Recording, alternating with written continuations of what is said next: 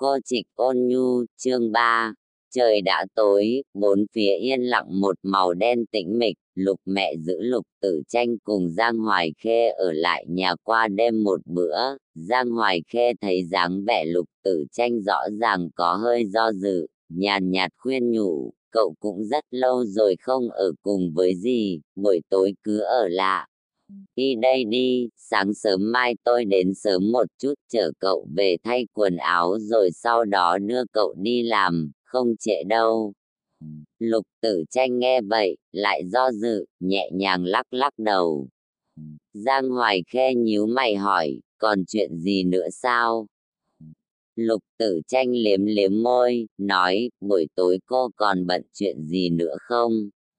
Giang Hoài Khe lời ít mà ý nhiều, không còn. Vậy, vậy cô cũng ở lại đây luôn đi. Đây là lần đầu tiên cô chủ động mời Giang Hoài Khe ngủ lại, hiển nhiên, Giang Hoài Khe chưa kịp che giấu niềm kinh ngạc và hơi sững sờ. Của nàng, lục tử tranh giả vờ tự nhiên bổ sung thêm, không thì còn phải phiền phức cô tới tới đi đi, tôi, tôi cũng cảm thấy ngại mà. Nghe vậy, khóe miệng Giang Hoài Khe lại cong lên một nụ cười, hiếm khi thấy cậu ngại ngùng với tôi đấy, bây giờ nghe thế, hình như lỗ tai tôi hơi nóng lên rồi thì... Phải, nói xong lại giả vờ nghiêng đầu qua với lục mẹ, diễu cợt nói, dì ơi, dì giúp con xem xem nó có đỏ lên không. Lục mẹ chỉ biết cười đến híp cả mắt nhìn hai người các cô, Lục tử tranh xấu hổ lườm Giang Hoài Khê một cái, nói với lục mẹ, mẹ, con đi tắm đây. Nói xong, không để ý tới hai người ấy nữa, trở về phòng cầm lấy áo ngủ. Trong phòng khách, chỉ còn lại Giang Hoài Khê và Lục mẹ đang cùng xem tivi. Lục mẹ xiên một quả táo đã được cắt gọn trên khay trà đưa cho Giang Hoài Khê, cảm khái nói, Hoài Khê, gì còn nhớ cảnh tượng lần thứ nhất tranh tranh. Mang con về nhà, chớp mắt một cái, đã nhiều năm như vậy rồi nhỉ. Cái miệng nhỏ của Giang Hoài Khe cắn nhẹ một cái, cười nói, đúng vậy, dì à dì không biết đâu, lần đó tử tranh chẳng hề muốn dẫn con về nhà chút nào. Thấy dì nhiệt tình với con như thế, cậu ấy xém tí nữa tức chết rồi. Nhớ tới dáng vẻ cuột cường của lục tử tranh khi ấy, trong đồng tử Giang Hoài Khe chứa đầy sự dịu dàng, thật sự là hoài niệm mà. Lục mẹ cười cười tỏ vẻ hiểu cả, làm sao mà dì không biết chứ, nhưng mà hoài khe nè, lần đầu dì nhìn tê. Thấy con, dì đã biết con không hề có ý xấu với tranh tranh, dì biết con là đứa trẻ ngoan, chỉ muốn đối tốt với tranh tranh mà thôi. Giang Hoài Khe có chút sửng sốt, ăn quả táo xong, cúi đầu không nói gì. Lục mẹ lại tiếp tục nói, những năm này, tranh tranh may mà có con làm bạn, nó vui vẻ hơn rất nhiều, con không biết nó trước đây. Lời còn chưa dứt, bà nặng nề thở dài một hơi, nói chung, dì cảm ơn con những năm này đã giúp đỡ tranh tranh, con bé có đôi khi hay khó tính, lại không biết biểu đạt bê. Ản thân thế nào, nếu như trong những năm này, nó không hiểu chuyện hay vô tình làm tổn thương con, gì thay nó xin lỗi con. Giang Hoài Khe gấp gáp lắc đầu, nói, không có đâu ạ, à, gì à, con cũng phải cảm ơn tử tranh, cậu ấy cũng mang đến cho con rất nhiều vui vẻ. Lục mẹ nói, Hoài Khe, dì thật sự rất thích con, đáng tiếc thay, Bà không nói thêm nữa, chỉ là khẩu khí tiếc nuối ấy Giang Hoài Khe dĩ nhiên nghe thấy rõ ràng. Giang Hoài Khe lờ mờ có thể đoán được lục mẹ muốn nói điều gì, cũng cảm thấy tiếc nuối, nhưng vẫn cười trấn an bà, bạn tốt, có thể ở bên nhau càng lâu dài mà. Lục mẹ như đang suy nghĩ gì đó, nhìn Giang Hoài Khe một cái, cười cười, không nói nữa. Đêm đã khuya, lúc Giang Hoài Khe tắm rửa sạch sẽ đi ra, lục mẹ đã chuẩn bị giường gối xong cả rồi, bà đặt thêm một chiếc gối và một chiếc chăn ở trên giường lục tử tranh. Còn lục tử tranh thì đang lười biếng dựa vào giường cúi đầu đọc sách. Trong lúc nhất thời, đôi mắt Giang Hoài Khe hơi sáng lên, động tác trên chân cũng chậm chậm lại, tựa ở cạnh cửa, lặng lặng mà nhìn lục tử tranh. Không hề sắp xếp trước, lần đầu tiên ngủ lại ở trong nhà mẹ lục tử tranh, nàng lại phát hiện ở trong phòng vệ sinh của lục tử tranh lại có bộ cốc của tình nhân, bàn chải đánh răng cùng khăn mặt, còn trong tủ quần áo của cô lại có đồ lót và áo ngủ phù hợp với size của nàng, tất cả đều là đồ mới cả. Xem ra, nhiều năm như vậy, nàng có lẽ đã hâm nóng được một ít cái trái tim tảng đá của lục tử tranh rồi. Giang Hoài khe híp híp mắt, vô cùng có cảm giác thành tựu, Lục mẹ gõ gõ cửa, bưng hai ly sữa bò đi vào, Giang Hoài Khê luôn luôn làm việc và nghỉ ngơi đúng quy tắc, uống xong ly sữa thì thấy kỳ. Em mờ giờ đồng hồ đã chỉ về số 10, liền lôi chăn nằm xuống chuẩn bị đi ngủ.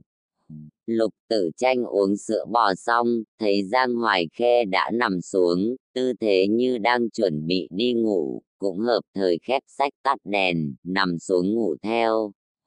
Đây không phải là thời gian cô thường ngủ, nhắm mắt lại, tạm thời không cách nào ngủ được.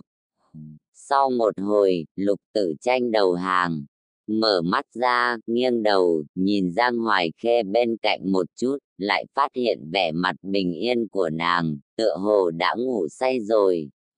Lục tử tranh cứ lẳng lặng mà nhìn nàng hồi lâu như vậy, cuối cùng lại khẽ cười cười, nhắm mắt lại, không biết lúc nào cũng tiến vào mộng đẹp. Nhưng mà cô ngủ cũng không yên ổn. Cô mơ thấy cảnh tượng lần đầu tiên Liên Huyên nói chuyện với cô, khi đó mới vừa lên trung học phổ thông không bao lâu, lớp học mới tới một học sinh chuyển trường, nghe nói là từ nước Anh trở về, ra thế xuất chúng, kết quả học tập xuất sắc vô cùng, càng hiếm có chính là, tướng mạo lại hơn người, đẹp đẽ tựa như công chúa từ trong lâu đài của đồng thoại đi ra, nhất. Thời liền danh tiếng vô lượng, Lục tử tranh cùng lớp với nàng ta, lại ngay ở bàn bên cạnh với nàng ta, hiển nhiên cũng chú ý một chút, có điều, cũng chỉ là bằng quan mà thôi. Khi đó, cô chỉ cầu có thể yên tĩnh sống ở trong thế giới của mình, không muốn đi làm phiền ai, càng không hy vọng bị ai làm pê. Hiền, Liên Huyên là kẻ xâm nhập bất ngờ vào thế giới của cô, khi đó, cả lớp chỉ có mỗi lục tử tranh một người một bàn, bởi vì giáo viên chủ nhiệm không cho phép nam sinh và nữ sinh cùng bàn, mà nữ sinh cũng chẳng ai muốn ngồi cùng bàn với lục tử tranh. Khi kiểm tra trắc nghiệm môn tiếng Anh, giáo viên đã yêu cầu mỗi người phải tự chuẩn bị giấy trắc nghiệm ở nhà, nhưng mà lục tử tranh luôn luôn chuẩn bị chu toàn của khi ấy, chẳng hiểu sao vào ngày kiểm tra lại quên mang theo nó. Tất cả mọi người đã chuẩn bị xong giấy bút, giáo viên sắp bắt đầu giờ kiểm tra.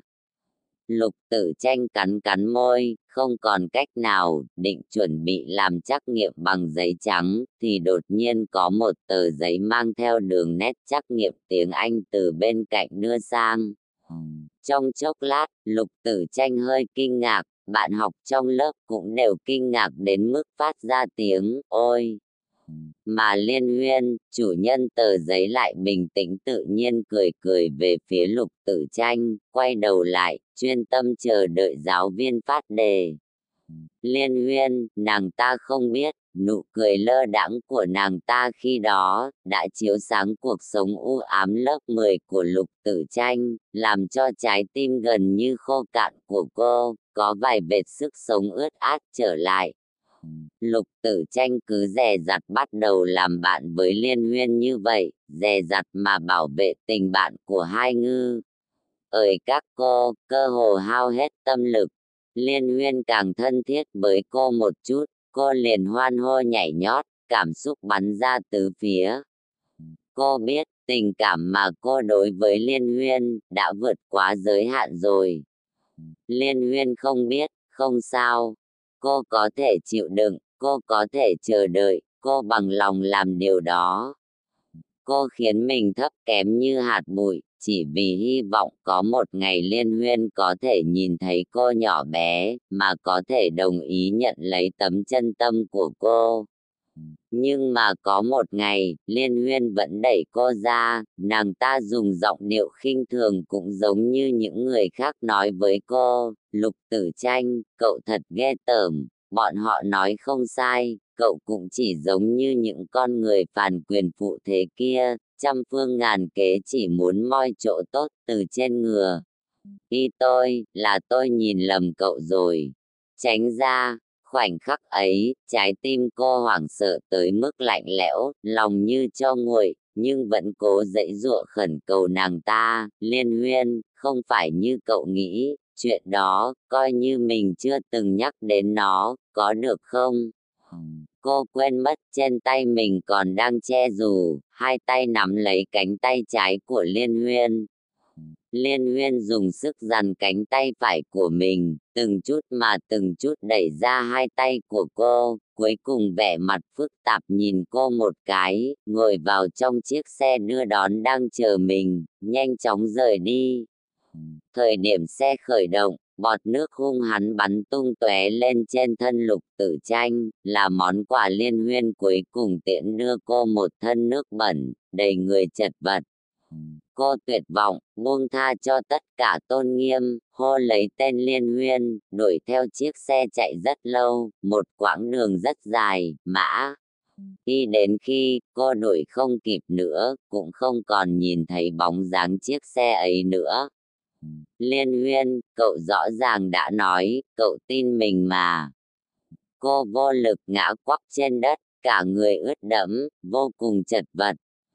Cô biết, xung quanh rất nhiều bạn học đi ngang qua đều đang nhìn cô, đang cười nhạo cô, cô cũng biết, chuyện này sẽ lại trở thành một trong những đề tài câu chuyện nhục nhã cô, nhưng mà cô đã không còn khí lực để đứng lên, để giữ gìn lại chút ít tôn nghiêm còn sót lại này nữa rồi. Ngày đó, cô không nhớ mình làm sao về tới nhà, trong ký ức, tựa hồ chỉ còn lại có nước mắt mãnh liệt tràn ra, Ban đêm, cô phát sốt cao, xin nghỉ phép 3 ngày, thêm 2 ngày cuối tuần nữa, tổng cộng cô ở nhà hết 5 ngày. Ngày thứ hai đến trường học, cô còn khờ dại nghĩ rằng, cô sẽ đi giải thích với Liên Huyên, có lẽ chuyện còn có thể chuyển biến tốt đẹp, Liên Huyên sẽ tin tưởng cô. Nhưng mà, đến trường học, từ trong những cái chỉ chỉ trò trò, khinh thường và nghị luận của những người khác, cô mới biết, liên huyên xe. Huyền trường rồi, cô rõ ràng nghe thấy được âm thanh tan nát cõi lòng của chính bản thân mình. Cô ấy biến mất rồi, cô ấy sẽ không bao giờ trở về nữa rồi. Mang theo trái tim trăm lở ngàn loét nhưng lại vô cùng chân thành của lục tử tranh đi mất rồi. Lục tử tranh nằm nhoài trên bàn khóc cả một buổi sáng. Cô biết tất cả bạn học đều nói rằng là cô ép Liên Huyên đi. Bọn họ đều nói lục tử tranh là đồng tính luyến ái ghê tởm, Liên Huyên bị cô ta làm phiền đến sợ hãi nên mới chuyển trường. Bọn họ nói, lục tử tranh không có ba lại nghèo nàn, vì thế nên chỉ biết ôm đùi kẻ có tiền, xem kìa, bị bỏ rơi nữa rồi. Bọn họ nói, lục tử tranh là tiện nhân, ỉ vào bản thân có mấy phần tư sắc, vừa thích con gái lại vừa thích dụ dỗ con trai. Bọn họ nói lục tử tranh. Chấm chấm, lục tử tranh cũng đã quên buổi trưa tan học ngày đó, cô làm sao về được tới nhà. Sau ngày ấy, cô không còn xuất hiện ở trường trung học ấy nữa cô biến mất tựa như liên huyên, chỉ để lại cho bọn bạn học một đề tài câu chuyện trong những giờ rỗi rãi mà thôi. Lúc mộng tỉnh, bên tai lục tử tranh vang vọng chính là giọng nói lạnh lẽo của liên huyên, cậu thật buồn nôn, tránh ra, ánh mắt của nàng ta khinh thường như thế, tựa như một cây kiếm sắc bén lợi hại xuyên thẳng vào trong trái tim của cô. Lục tử tranh kinh hoàng mở mắt ra, chỉ cảm thấy khóe mắt ẩm ướt, có vài sợi tóc dính vào mặt, gối, đã ướt một mảng. Nghiêng về bên cạnh, nhìn Giang Hoài Khe một lát, cũng may, nàng vẫn chưa tỉnh giấc. Giang Hoài Khe cứ yên tĩnh ngủ như thế, lông mi dài dày đặc tự nhiên cong lên, hô hấp bình tĩnh mà an lành, lục tử tranh đột nhiên cũng có cảm giác an lòng hiếm thấy. Cô vươn hai tay từ trong chăn ra, xoay người lại, nhẹ nhàng ôm lấy Giang Hoài Khê cách một tấm chăn, kề đầu nhẹ nhàng ở trước ngực N. Àng, chăn quá dày, cô không nghe thấy tiếng tim đập của Giang Hoài Khê, nhưng cô cảm nhận được hô hấp của Giang Hoài Khê lúc này vững vàng nhấp nhô giữa ngực và bụng, một cái lại một cái. Cảm giác đầy đủ ở trong lồng ngực bổ khuyết lấy cõi lòng tràn đầy trống vắng sau khi mộng tỉnh của cô, lục tê. Ừ, ở tranh chỉ cảm thấy trong lòng tràn đầy quyến luyến cùng mềm mại. Cô vùi đầu vào bên trong, khẽ cười nhẹ, ở trong lòng yên lặng mà nỉ non, tôi yêu người. Cô không biết, lúc cô ôm lấy Giang Hoài Khê, nàng nhắm mắt lại, ở trong lòng liên tục lặp lại một câu lại một câu, tử tranh, đừng khóc. Chấm chấm, cô trịch ôn nhu, chương 4. Sáng sớm ngày thứ hai, khi lục tử tranh tỉnh lại, Giang Hoài Khê đã không còn ở bên cạnh. Trên chiếc gối màu trắng ấy, chỉ để lại một vùng lõm nhỏ, cùng vài sợi tóc đen mỏng dài của Giang Hoài Khê. Lục tử tranh đưa tay cầm lên vài sợi tóc ấy, ngơ ngác nhìn một hồi. Lúc lục tử tranh rửa mặt, thay đổi quần áo xong xuôi đi đến phòng khách, cô liền nhìn thấy một Giang Hoài Khê đã thay đổi quần áo, trang điểm tinh xảo, tinh thần thoải mái đang đứng thẳng ở trước bàn ăn giúp lục mẹ bày bát đũa. Thấy lục tử tranh đã rời giường rồi, Giang Hoài khe cầm trên tay thêm một đôi đũa đưa cho cô, nói rằng, hiếm khi ăn sáng với gì một bữa, cậu cũng nên thể hiện cho tốt một chút đấy, nè. Lục tử tranh nhận lấy đôi đũa rồi ngồi xuống, thanh minh, tôi sợ tôi thể hiện tốt quá, lại khiến cô không có cơ. Hội tỏ ra ngoan ngoãn biết điều ấy chứ. Lục mẹ lại chém thêm mấy nhát dao, hoài khê không cần thể hiện thì ta cũng biết con bé ngoan ngoãn hiểu chuyện mà. Lục tử tranh, sau khi ăn sáng xong, Giang Hoài Khê trước tiên đưa Lục Tử Tranh về chỗ ở của cô để thay đổi một bộ quần áo sạch sẽ khá. Xe tiếp theo lại đưa cô đi tới công ty. Không thể không nói, quan niệm thời gian của Giang Hoài Khê từ trước đến giờ đều y đúc như hồi còn đi học, bao giờ nàng cũng đến sớm hơn so với Lục Tử Tranh Lúc lục tử tranh đến công ty, vẫn còn cách thời điểm đi làm tới 15 phút.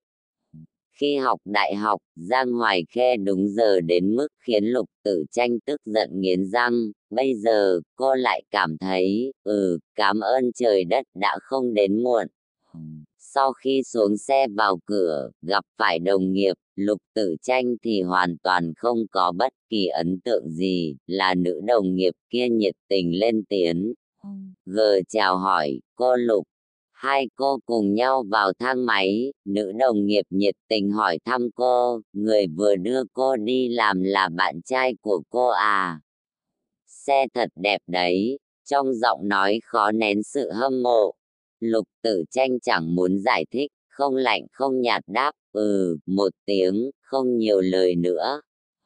Có lúc cô cảm thấy, trên thế giới này, nếu như tất cả mọi người không có nhiều lòng hiếu kỳ như vậy, không cần quan tâm việc tư của người khác thế nào, không có lực liên tưởng phong phú như thế, có phải chăng, sẽ ít đi rất nhiều thị phi không? Đa số mọi người trên thế giới này hình như không hiểu rằng mỗi một câu nói của bản thân có phân lượng thế nào hoặc là có lực sát thương ra sao.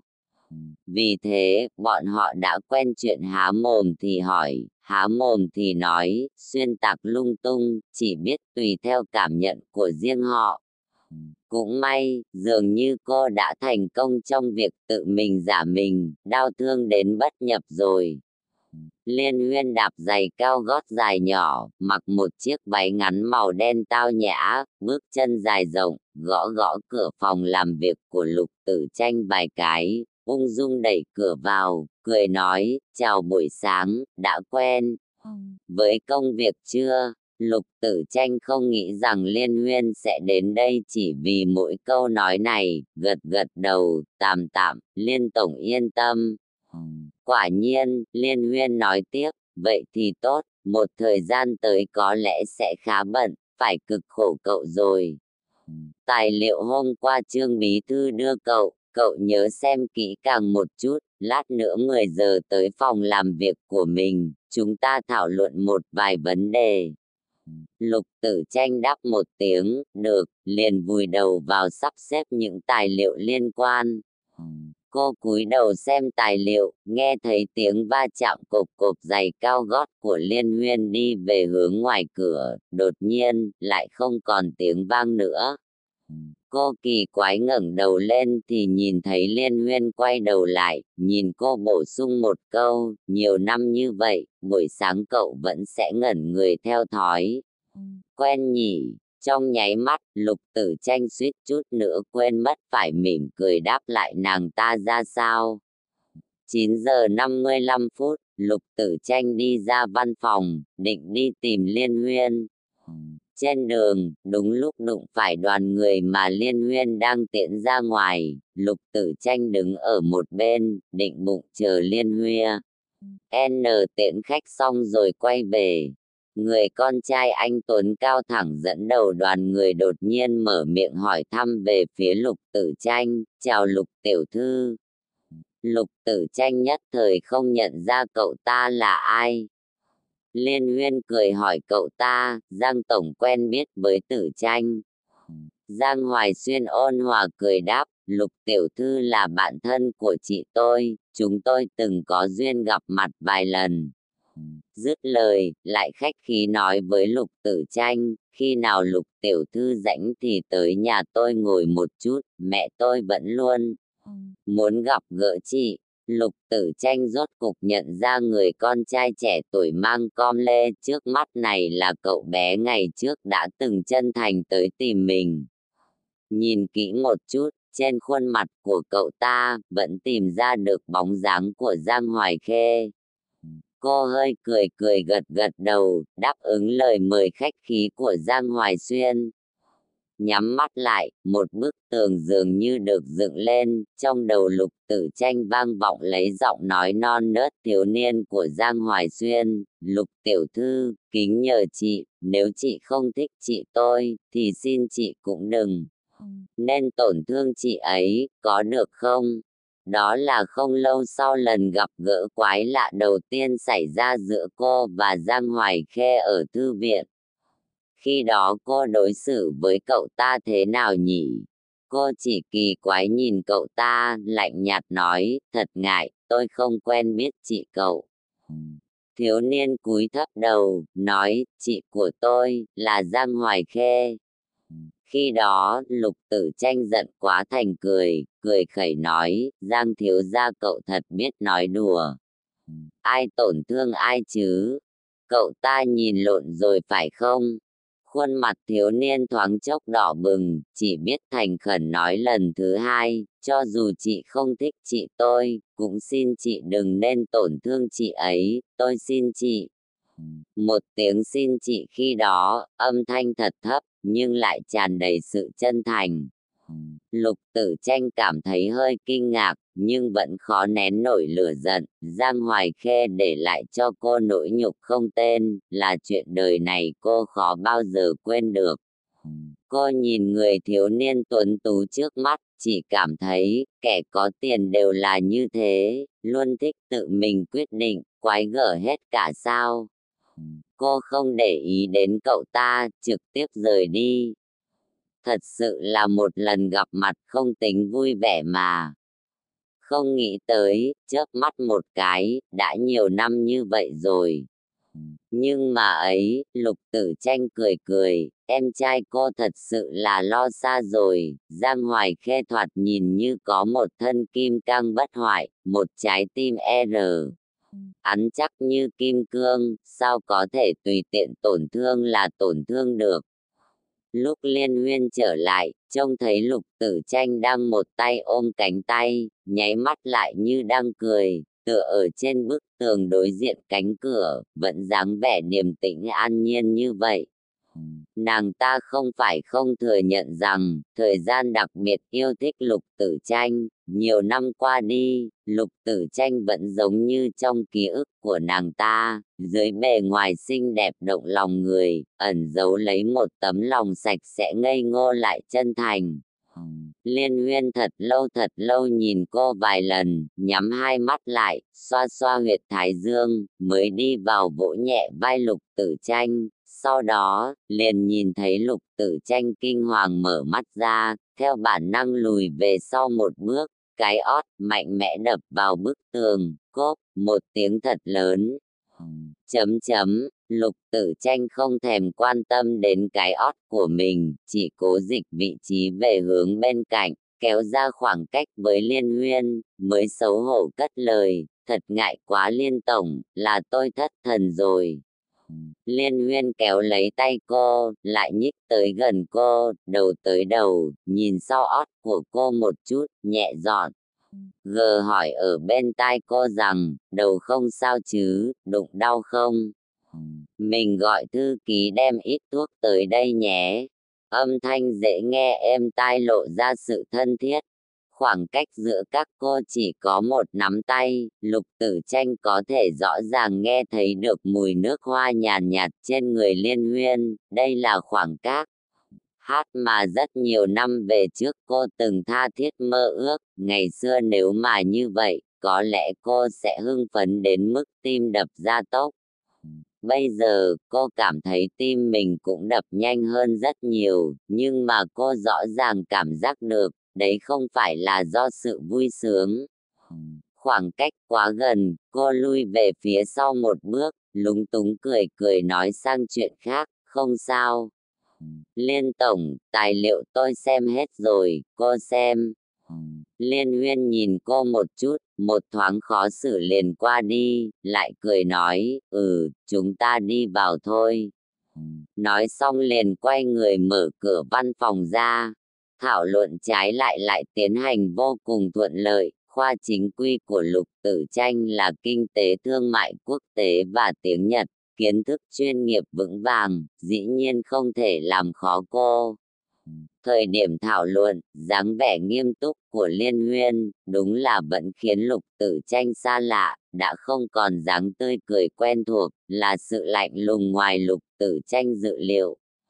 Lục tử tranh không khỏi suy tư, có phải là dưới bề ngoài nhu hòa xinh đẹp của cô ấy, cũng ẩn giấu một trái tim lạnh lẽo ca.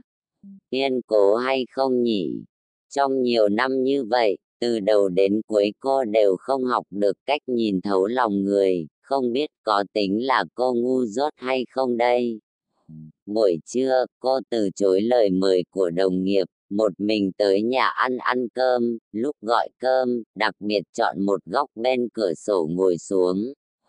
Nhìn phong cảnh ngoài cửa sổ, thỉnh thoảng cũng khiến tâm trạng cô tốt đến mức ăn hết cả hai phần cơm.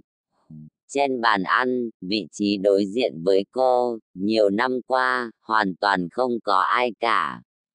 Thế nhưng, nhìn trong nhà ăn, mọi người sóng đôi ngồi với nhau hoặc là tụng năm tụng ba, lục tử tranh lại không hề ước a. À. cô đã sớm thói quen một mình yên lặng ăn cơm rồi. Huống hồ, người có thể cùng bạn ăn cơm, không nhất định phải là bạn bè. Mà người làm bạn bè với bạn, không nhất định phải xuất phát từ tình nghĩa, có lẽ bởi vì mỗi người cũng đều cô đơn thôi. Bỗng nhiên, cô thấy một đôi tình nhân đang dắt tay đi vào tòa cao ốc đối diện, nam cao to anh Tuấn, nữ tao nhã mỹ lệ, hai người vừa nói vừa cười đủ khiến người khác hâm mộ, có lẽ là đi về hướng phòng cơm Tây mới mở của lầu hai ở tòa cao ốc bên ấy. Một cái ánh mắt, lục tử tranh tức thì nhận ra cô gái kia là mới buổi trưa sau khi thảo luận xong còn nồng nàn yêu cầu muốn cùng ăn trưa với cô, Liên Huyên. Khi đó, Liên Huyên còn nói rằng nếu cô không định ra ngoài ăn trưa với nàng ta, nàng ta cũng chỉ biết vùi đầu ở văn phòng ăn thức ăn nhanh mà. Thôi, vẻ mặt của Liên Huyên vô cùng tủi thân, lục tử tranh cơ hồ tin là thật, cứ thế, đến lúc từ chối, lại có mấy phần không đành lòng. Bây giờ nhớ lại, lục tử tranh hoàn toàn không còn khẩu vị nữa rồi. Cô qua loa ăn vài miếng rồi thu dọn khay thức ăn, tâm tư ngẩn ngơ về văn phòng nghỉ trưa. Chẳng qua là liên huyên không dễ dàng buông tha cô như vậy. Nằm nhoài trên bàn làm việc, nhắm hai mắt lại, dáng vẻ của nàng ta vẫn rõ ràng hiện lên ở trong đầu lục tử tranh như thế, giọng nói của nàng ta vẫn N một tiếng lại một tiếng quanh quẩn ở bên tai, Nàng ta mặc bộ đồng phục học sinh trắng muốt, bưng khay thức ăn, đứng ở đối diện bàn ăn của cô, cười hỏi cô, tử tranh, mình có thể ngồi ở đây được không? Khi đó, lục tử tranh cầm đũa, tim đập nhanh đến mức cơ hồ muốn bắn ra lồng ngực, dưới sự ngạc nhiên lại mừng rỡ, suýt nữa cô quên mất phản ứng, Lúc mới bắt đầu, nụ cười của tất cả mọi người đều vô hại, đều thuần khiết sạch sẽ tựa như thiên sứ, nhiệt tình hữu hảo tựa như chân tâm. Chẳng qua chỉ là những chuyện cũ khi đó mà thôi, sao không thể thoải mái nói một tiếng quên thì quên ngay được nhỉ? Lục tử tranh cũng không hiểu chính bản thân mình, tại sao phải luôn luôn nhớ hết tất cả mọi tổn thương như thế, tại sao lại tàn nhẫn một lần lại một lần ôn tập lại cảm giác đau đến đờ. Áng sợ ấy, như bản thân tự tay chậm chậm rút ra cây dao cùn ở sâu trong da thịt, không phải là loại đau chí mạng, nhưng lại khó chịu đến đáng sợ. Bách hợp audio.tk Cô Trịch Ôn Nhu, chương 5 Giang Hoài Khe lại biến mất năm ngày, lục tử tranh một chút kinh ngạc cũng không có. Trong những năm này, lục tử tranh sớm đã quen với tính cách của nàng, luôn có vài lúc như vậy, Giang Hoài Khe bỗng đột nhiên biến mất, không có điện thoại, cũng không có tin nhắn. Cho dù lục tử tranh có nghi hoặc, nhưng xưa nay vẫn chưa từng chủ động hỏi qua, cô đã quen duy trì khoảng cách với người khác, cũng rất ít khi chủ động nói chuyện của mình cho người khác nghe, lại càng không chủ động đi hỏi thăm chuyện của người khác bao giờ. Đêm dần dần khuya đi, lục tử tranh vẫn đang ngồi ở trước bàn thư phòng, tay nâng một cuốn sách, tùy ý lật xem. Tâm phiền ý loạn, khiến cô không thể nào tập trung đọc sách được ngày mai phải cùng Liên Huyên đi công tác ở Giang Bắc, tổng cộng có ba người đi, hai người bọn họ và một nam trợ lý của Liên Huyên. Điện thoại đột nhiên rung lên, Giang Hoài Khe rốt cục xuất hiện rồi.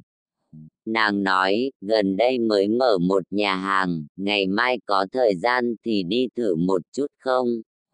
Lục tử tranh trả lời nàng, ngày mai phải cùng boss đi công tác ở Giang Bắc rồi.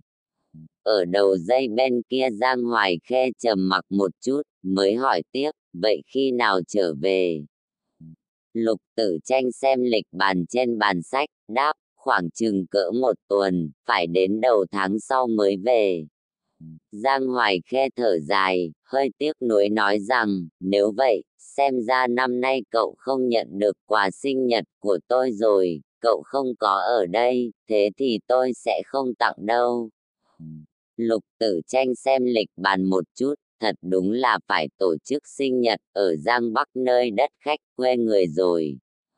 Cô nhíu nhíu mày, hừ lạnh một tiếng, tôi nghĩ cô kiếm cớ bao biện cho lòng dạ hẹp hòi của cô thì có. Giang Hoài Khê ồ nhẹ một tiếng ở đầu dây điện thoại bên kia, lại hỏi cô, ngày mai mấy giờ, cần tôi đưa cậu đến sân bay không? Lục tử tranh từ chối, công ty sẽ sắp xếp xe tới đón tôi đi. Giang Hoài Khê nhàn nhạt ồ một tiếng, không nhiều lời nữa. Kim giờ đã chỉ về số 12, lục tử tranh nằm ở trên giường, vẫn không buồn ngủ. Cô ngồi dậy, vẫn phải thỏa hiệp thôi, kéo ngăn kéo ra, uống vào hai viên thuốc ngủ. Trước khi ngủ, cô mơ mơ màng màng suy nghĩ lung tung, khuôn mặt Giang Hoài Khê lúc ẩn lúc hiện trong đầu cô, dáng vẻ yên tĩnh, dáng vẻ kia, u căng, dáng vẻ cau mày tỏ vẻ không hài lòng. Khi đó, lúc cô từ chối đáp ứng nàng, dáng vẻ của nàng, chính là hơi trao mày như vậy, mím mím môi, vẻ mặt hiện lên thần sắc bất ngờ. Lần thứ hai lục tử tranh gặp gỡ Giang Hoài Khê, đó là tại chỗ ngồi bên cạnh mà thời ấy cô từng ngồi. Khi đó gần tới giờ lên lớp, cô như cụ đi về hướng chỗ ngồi hàng đầu tiên, thường ngày, hàng đầu tiên luôn không có ai ngồi. Từ phía xa xa ở đằng sau đi lên, lục tử tranh nhìn thấy hàng thứ nhất chỉ còn thừa lại một vị trí, là chỗ ngồi quen thuộc của cô. Nhưng mà, lúc cô đi tới hàng đầu tiên, đang định chuẩn bị ngồi xuống thì mới phát hiện, vị trí bên cạnh lại là cô gái quái lạ ở thư viện khi ấy Giang Hoài Khê. Giang Hoài Khe ngay thẳng ngồi ở đó, một tay nắm chặt bút, một tay thì lật sách, trông vẻ như là một sinh viên chăm học.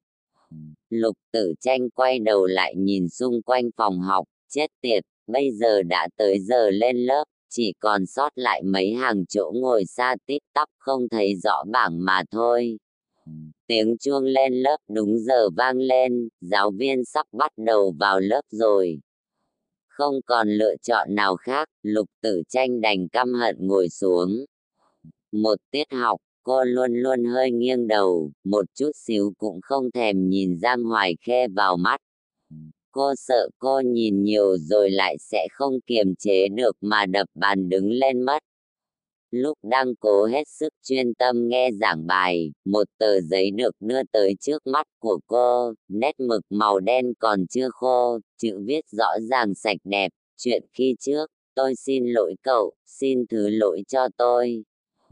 Lục tử tranh xem xong tờ giấy kia, chỉ biết cười cười ở trong lòng, không lẽ cô nói xin lỗi, thì tôi phải nhất thiết nói không sao à. Cô không có trả lời, ngẩng đầu lên tiếp tục nghe giảng bài. Lại một tờ giấy đưa tới, sau này, không phải do cậu nói, tôi đều sẽ không tin. Làm bạn, ở chữ làm bạn, dường như Giang Hoài Khê đã ngừng lại rất lâu, mực bút tan ra dường như sắp xuyên thấu cả chỗ giấy đó rồi. Không lẽ cô ta mong muốn điều gì, người khác đều phải khoan dung thân thiện mà đáp ứng cô ta sao? Lục tử tranh chồng hai tờ giấy lên nhau, nghiêm túc xé đôi lại xé đôi, sau đó, nhào thành một cục, ném vào trong học bàn. Cô lạnh lùng nhìn Giang Hoài Khê một chút, trên mặt mang theo vẻ khiêu khích, sau đó liền nhìn thấy Giang Hoài Khê hơi cau mày, ánh mắt sáng quắc mà nhìn cô, vẻ mặt bất ngờ. Lúc chuông hết tiết vang lên, chưa kịp đợi giáo viên nói tan học, Lục Tử Tranh là người đầu tiên ôm sách rời khỏi chỗ ngồi, bước như bay ra khỏi phòng học. Cô biết, Giang Hoài Khê luôn luôn nhìn chằm chằm cô, cô suy đoán, có lẽ là dạng con gái được cưng chiều như Giang Hoài Khê, còn chưa được thử quy. Vua tư vị bị người ta khinh thường, bị người ta từ chối như thế nào. Cho nên, nàng phải cảm ơn rằng cô đã cho nàng một cơ hội để trải nghiệm đi nhỉ. Một chút ý thức cuối cùng trước khi ngủ của lục tử tranh nghĩ rằng, nhìn kìa, lục tử tranh, mày vẫn nhớ nó rõ ràng như thế. Chấm chấm, Sáng sớm ngày tiếp theo, lục tử tranh cầm theo vali nhẹ nhàng ra khỏi phòng, lúc xuống lầu liền nhìn thấy tài xế đang chờ ở dưới lầu, báo cô rằng trực tiếp đến sân bay tụ họp với Liên Huyên cho thuận tiện. Trước khi lên máy bay, cô gửi cho mẹ một tin nhắn, mẹ, con lên máy bay đây, đến thì sẽ gọi điện cho mẹ.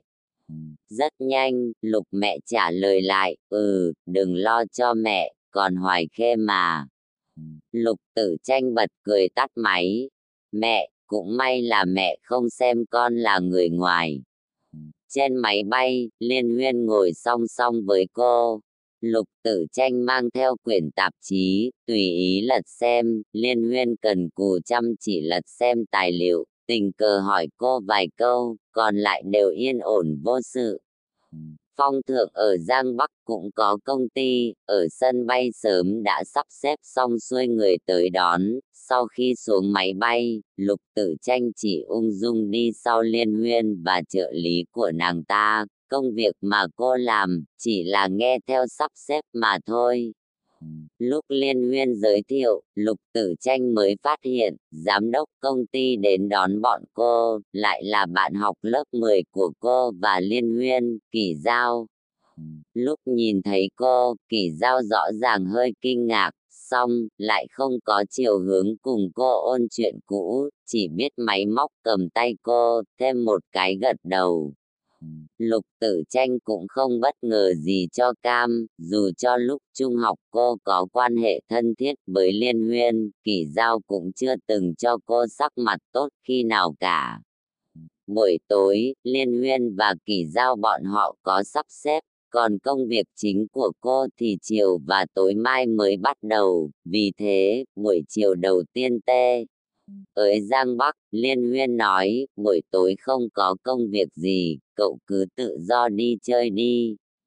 Lục tử tranh không có việc gì để làm, cộng thêm đêm hôm qua ngủ không được ngon giấc, cơm tối cũng không thèm ăn liền leo lên giường khách sạn đi ngủ trước, cho đến tận khi Liên Huyên quay về khách sạn gọi điện tê. Hoại cho cô, Thời điểm liên huyên kết thúc bữa tiệc đã hơn 9 giờ, nàng ta uống rượu hơi nhiều, đầu hơi đau, kỳ giao cùng nàng ta quay về, nhịn thật lâu mới hỏi nàng ta, tại sao lục tử tranh lại ở đây? Bước chân liên huyên không dừng lại mà vẫn đi ra phía ngoài, nhàn nhạt trả lời, công việc cần. Vừa dứt lời, nàng ta liền dừng bước, không hề nhúc nhích nhìn cô bé đang ngồi ở trước đàn piano trong sảnh khách sạn. Cô bé mặc một chiếc áo váy màu trắng, tóc quăn dài màu nâu, từ sườn mặt nhìn sang, chỉ nhìn thấy được lông mi thật dài của cô bé ấy, chiếc mũi khéo léo xinh đẹp, bờ môi phấn nhuận, chiếc cằm nhọn nhọn, gò má, thật sự là cực kỳ giống lục tử tranh. Đôi mắt liên huyên không hề chớp, nhìn chằm chằm ngón tay thật dài của cô bé ấy đang bay bổng nhẹ nhàng trên phím đàn, phím đàn hạ xuống, nốt nhạc vang lên. Là khúc ca nông của Pachelbel, Lục Tử Tranh đã từng đàn qua thủ khúc này ở nhà nàng ta. Cô nói cô không biết chuẩn bị cái gì cả, thủ khúc này coi như là quà sinh nhật tặng nàng ta. Lục Tử Tranh nói, đã từng nghe thấy có người tán thưởng và phân tích thủ khúc đấy thế này, là vui sướng bên trong thương cảm, là hạnh phúc bên trong yên lặng, là ánh sáng bên trong bóng tối, là hy vọng B. N trong sự thất ý.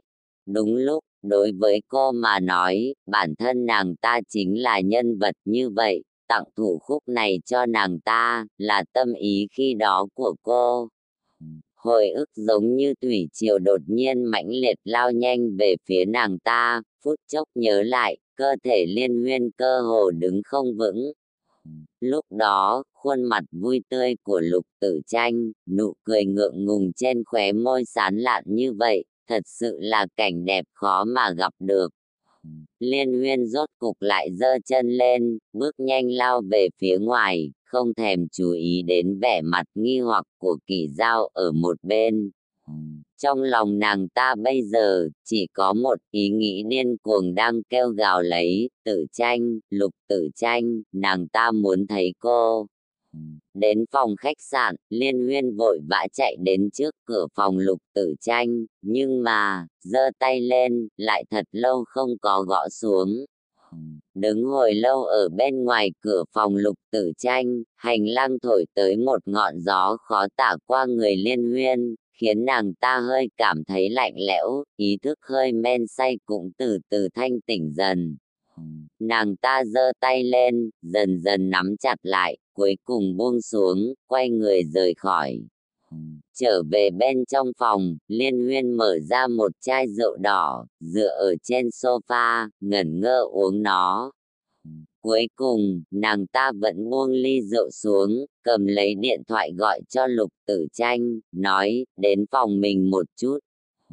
Lúc Lục Tử Tranh nhận điện thoại vẫn còn đang trong giấc mộng, để điện thoại xuống, liền kinh hoàng bò lên từ trên giường, mặc quần áo, hơi hơi chải chải tóc một chút liền đi thẳng đến phòng của Liên Huyên. Đã 10 giờ rồi, lúc này gọi cho cô là có tình huống khẩn cấp gì sao?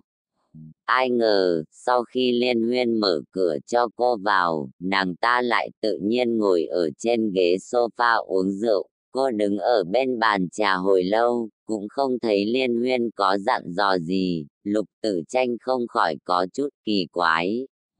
Lục tử tranh vừa định mở miệng hỏi Liên Huyên, Liên Huyên lại bất thình lình bỏ ly rượu xuống, một tay xoa xoa huyệt thái dương, nhìn về phía lục tử tranh, nhẹ nhàng nói, mình uống rượu nhiều, đầu có hơi đau, cậu có thể giúp mình mát xa không? Lục tử tranh sững sờ, không biết nên phản ứng như thế nào.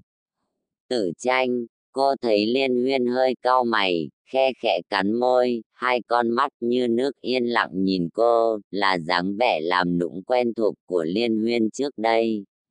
Lục tử tranh đầu hàng, nặng nề đi tới phía sau đầu liên huyên, đưa hai tay ra, chạm vào trên huyệt thái dương của liên huyên, nhẹ nhàng xoa nắn, sau đó cô cảm nhận được cơ thể liên huyên từ từ thả lỏng ra. Đã nhiều năm như vậy rồi, hiện tại, nhìn thấy chờ mong trong mắt liên huyên, cô vẫn chưa nhẫn tâm mà từ chối được. Không biết là do liên huyên diễn xuất quá chân thật, hay là trái tim mà cô đã từng yêu liên huyên quá chân thật nhỉ? Lục tử tranh cúi đầu nhìn mái tóc dài tinh tế của liên huyên, tự diễu nghĩ rằng, cảm nhận được bàn tay hơi lạnh của lục tử tranh chốc chốc lại ấn ở trên trán của nàng ta, liên huyên không khỏi nhớ tới lúc học tiết thể dục tự do khi ấy, các cô tránh hết được tất cả các bạn học khác, cùng sóng vai NS.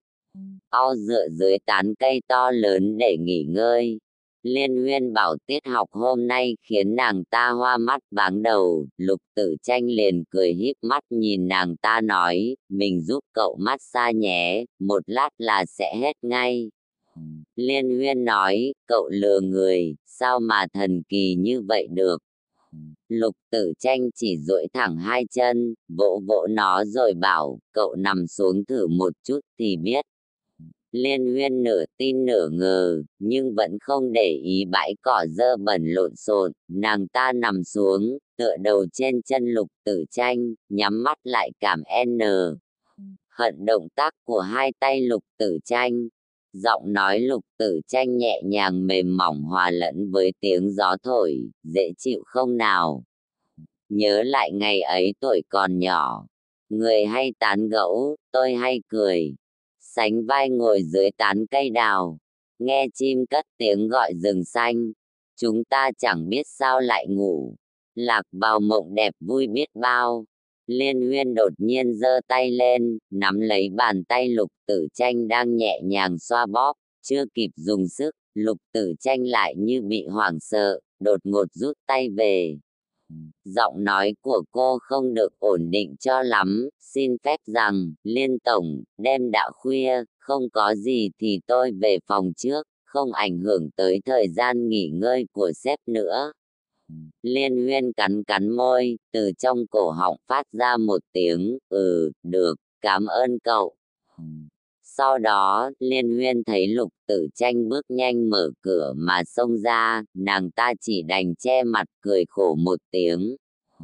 Chương 4, Lạc Tử Tịch, xin chào, tôi là Nhan Tiêu, tình nhân lão công của cô. Nhan Tiêu thực lệ phép vươn tay ra, khóe miệng vẫn duy trì tiểu ý cao ngạo mà tà mị. Lạc tử tịch vừa nghe lời này nháy mắt đông cứng, Nàng thật không ngờ nhan tiêu cái tên thật trung tính nhưng bộ dáng lại xinh đẹp như vậy, đích thực yêu tinh. Lại càng không ngờ từ miệng nhan tiêu nói với nàng câu này, lạc tử tịch, xin chào, tôi là nhan tiêu, tình nhân lão công cô. Đây là giáp mặt lớn lối sao. Nhan tiêu thật đúng là cuồng.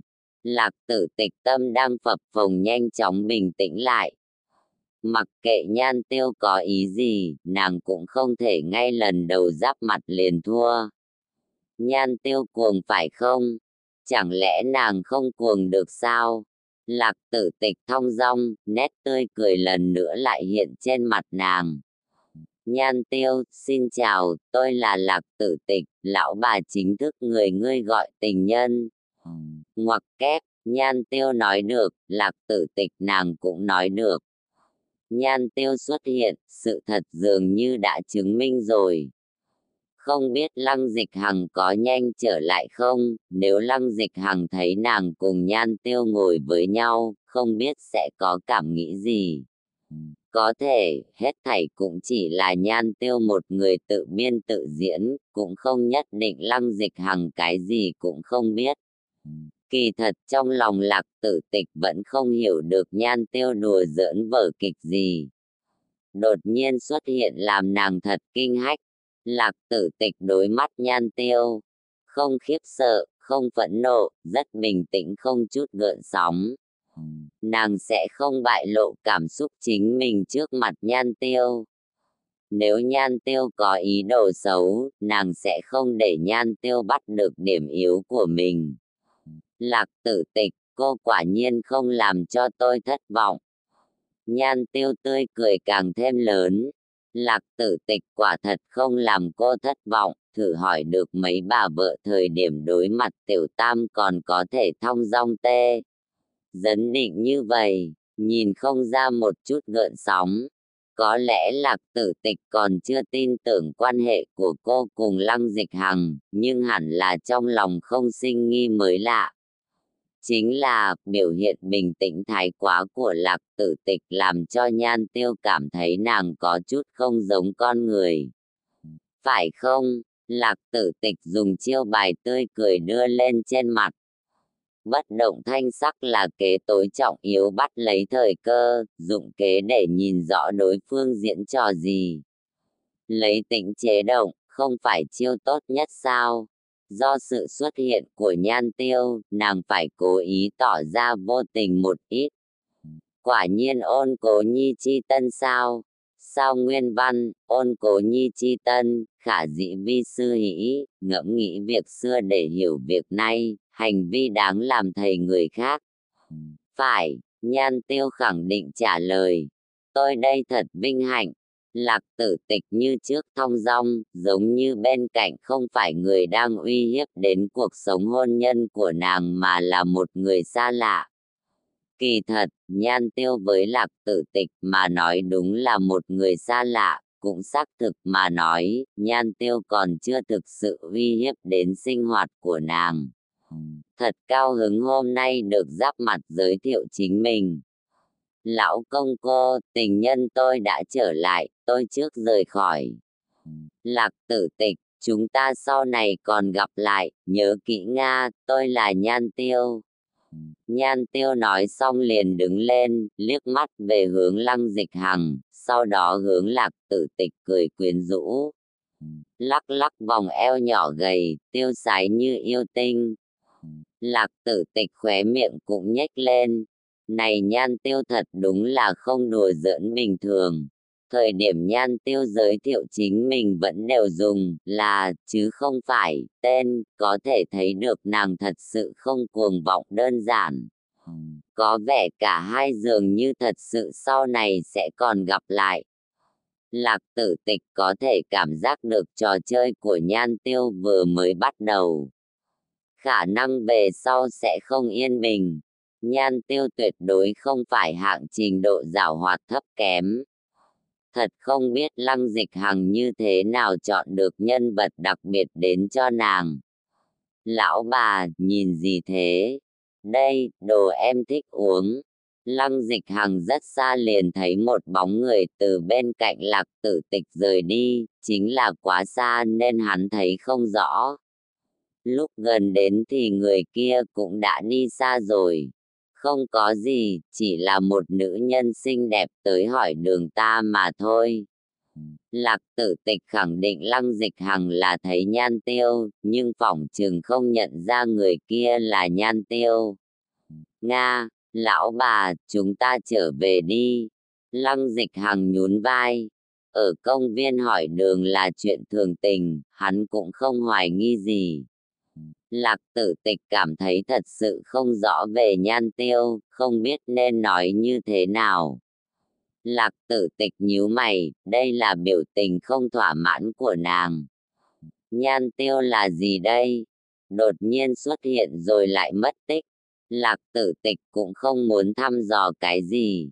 Nàng nghĩ tới chuyện nhờ thám tử tư điều tra một chút, nhưng mà... Chấm chấm, nhưng mà, lạc tử tịch vẫn không muốn làm thế. Nàng đang đợi, chờ một ngày sự thật hiện rõ, chờ chính lăng dịch hằng nói cho nàng biết hết thảy đều là thật sự. Nàng không phải người thích suy đoán, nếu không phải nhan tiêu xuất hiện trước mặt nàng, còn biết rất nhiều chuyện của nàng, nàng cũ. Ưng sẽ không hoài nghi cái gì. Dẫu sau, nếu nhan tiêu thật sự không liên quan cùng lăng dịch hằng, nàng sao lại lo lắng đi thăm dò chuyện của hắn. Cho nên lạc tử tịch không biết kế tiếp trò chơi phát sinh cái gì.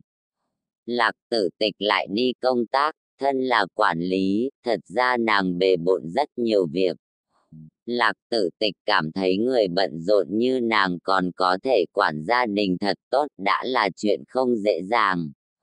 Rất nhiều thời điểm lạc tử tịch cũng cảm thấy mệt mỏi nhưng nàng vẫn cố gắng làm việc, bất quá chỉ muốn. Gia đình này tốt đẹp mà thôi. Nàng không phải dạng yên tĩnh quá mức, dù vậy sự tình nào đã tin tưởng nàng cũng sẽ làm như vậy. Nhưng lại phải đi công tác, lúc này đây trong lòng lạc tử tịch ẩn ẩn chút bất an. Có thể là vì sự xuất hiện của nhan tiêu đi, sau khi nhan tiêu xuất hiện đây là lần đầu nàng đi công tác. Vốn không cần đi, nhưng do công ty bên kia đột nhiên xảy ra chút chuyện, nàng không thể không đi. Rời khỏi nhóm, cả người đều nhanh hỏng mất. Mệt, trừ bỏ mệt lạc tử tịch không còn cảm giác nào. Nhưng trong lòng giống như có gì đó ràng buộc, lạc tử tịch lấy ra di động gọi về nhà. Đô, đô, nhíu mày, điện thoại vang đã lâu nhưng không ai tiếp. Cuối cùng trực tiếp nghe được, số điện thoại quý khách liên lạc không bắt máy. Bất an trong lòng lạc tử tịch càng lúc càng lớn, hơn nữa cũng ẩn ẩn phiền toái lên. Lăng dịch hằng có phải đang tắm hay không, các ý niệm linh tinh trong đầu lạc tử tịch hiện ra. Nàng bây giờ cố gắng tìm cớ các loại cho lăng dịch hằng. Có lẽ thật sự chỉ là có lẽ mà thôi. Lạc tử tịch chưa từ bỏ ý định lại tiếp gọi điện thoại trong nhà. Vang thật lâu, như trước kia âm thanh lạnh như băng. Nếu như lúc này nàng ở nhà, Lăng Dịch Hằng nhất định cũng sẽ ở nhà cùng nàng. Hiện tại đây, Lạc tử tịch không dám tiếp tục tưởng tượng nữa. Lăng Dịch Hằng đi nơi nào? Tại sao lại không ở nhà? Điện thoại trên tay hiện lên dãy số lăng dịch hằng, nhưng lạc tử tịch không có dũng khí ấn xuống, trong lòng nàng có chút sợ hãi hoặc có thể nói là rất rất sợ. Nếu thật sự như Nhan Tiêu nói, vậy lúc này Lăng Dịch Hằng không ở nhà, rất có khả năng.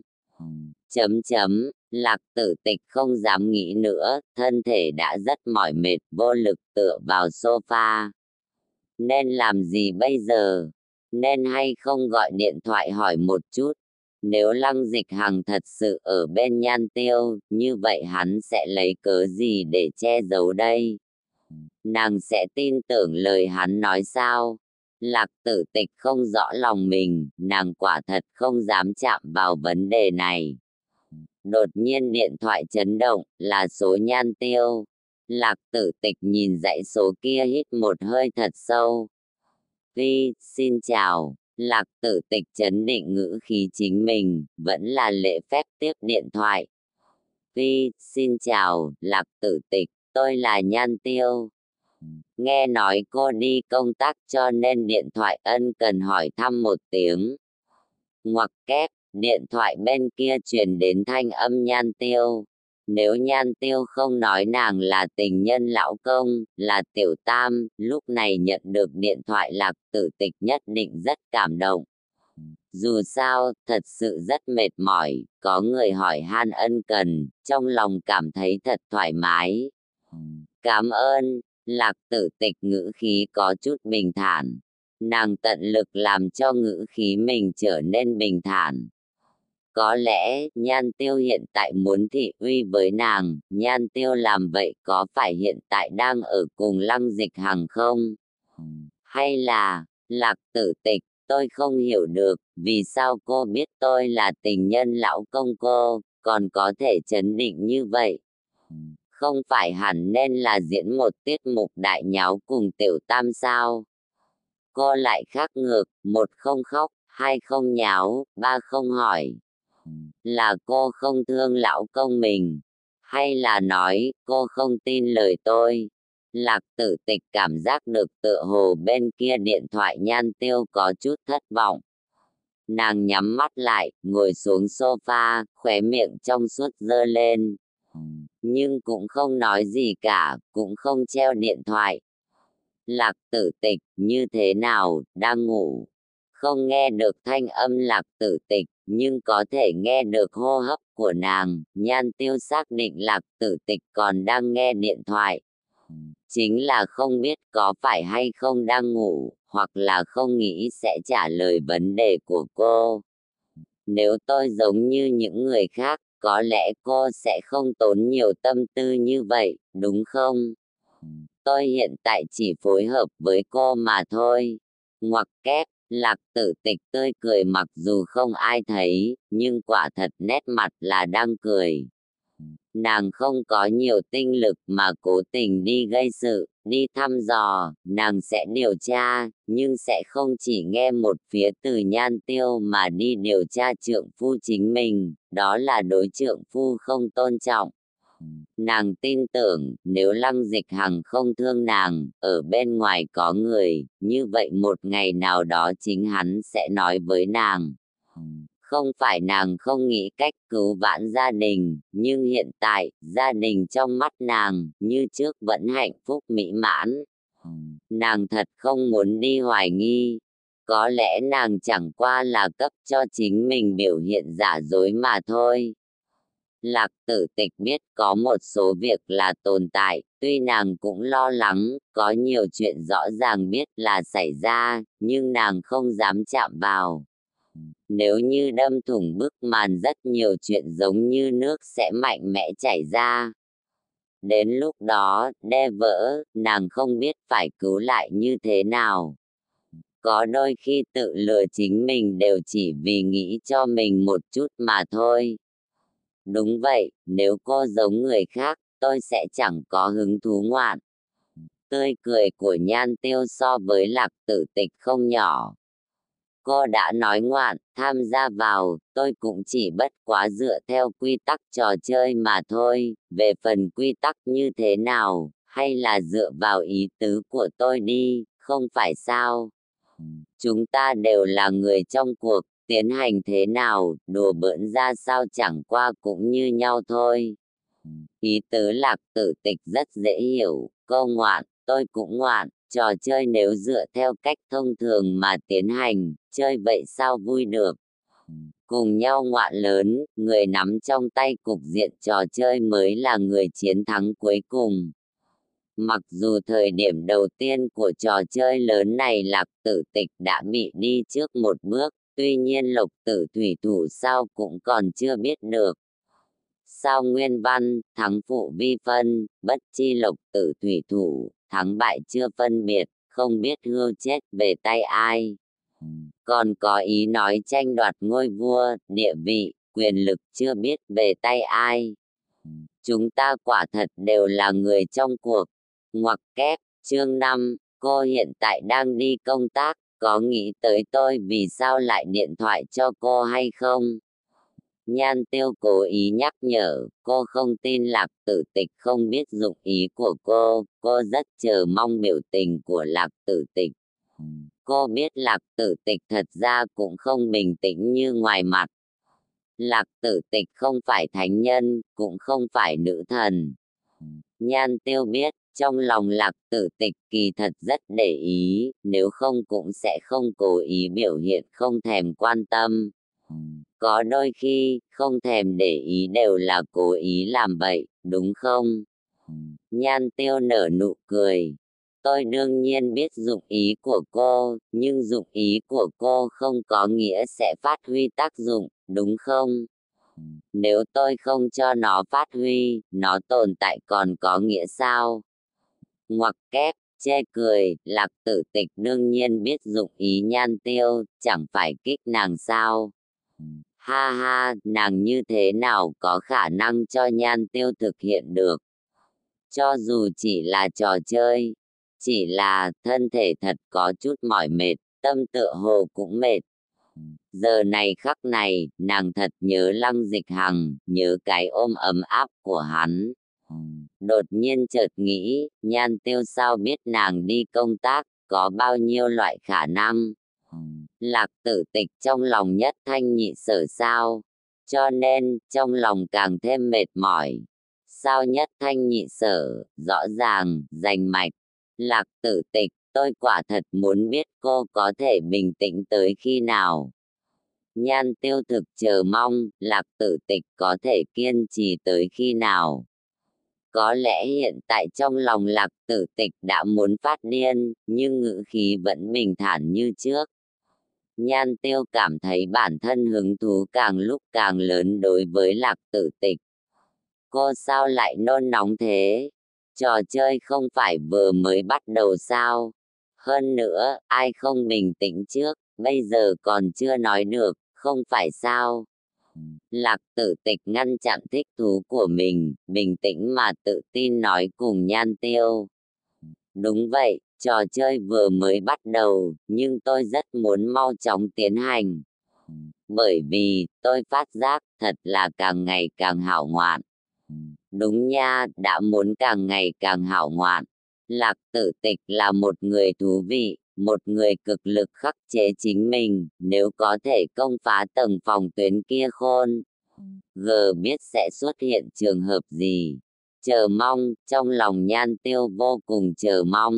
Nhan tiêu, thật ra tôi còn muốn biết, vì cái gì cô lại ham thích chuyện của tôi như vậy, hoặc nói là chuyện của tôi với Lăng Dịch Hằng.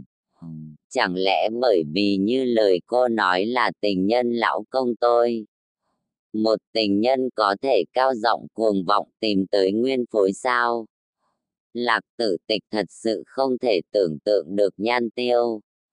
Tiểu tam bình thường sẽ không giống như cô. Tiểu tam hoặc là im lặng trốn tránh, hoặc là cao giọng phá hư. Nhưng giống nhan tiêu, nói phá hư cũng không phải phá hư giống hiện tại.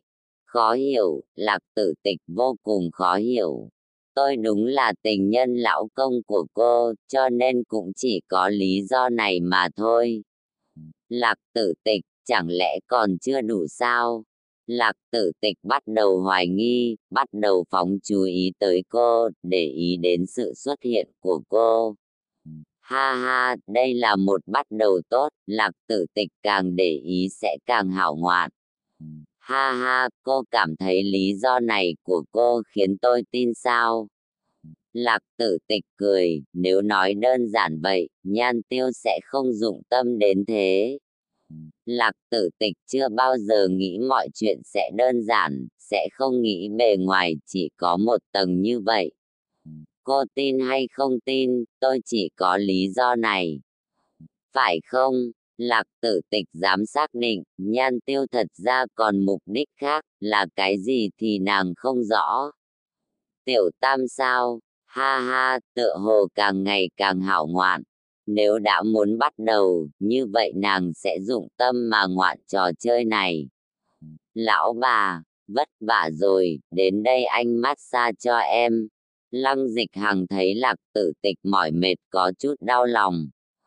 Kỳ thật hắn hoàn toàn có năng lực để lạc tử tịch không cần ra ngoài làm việc.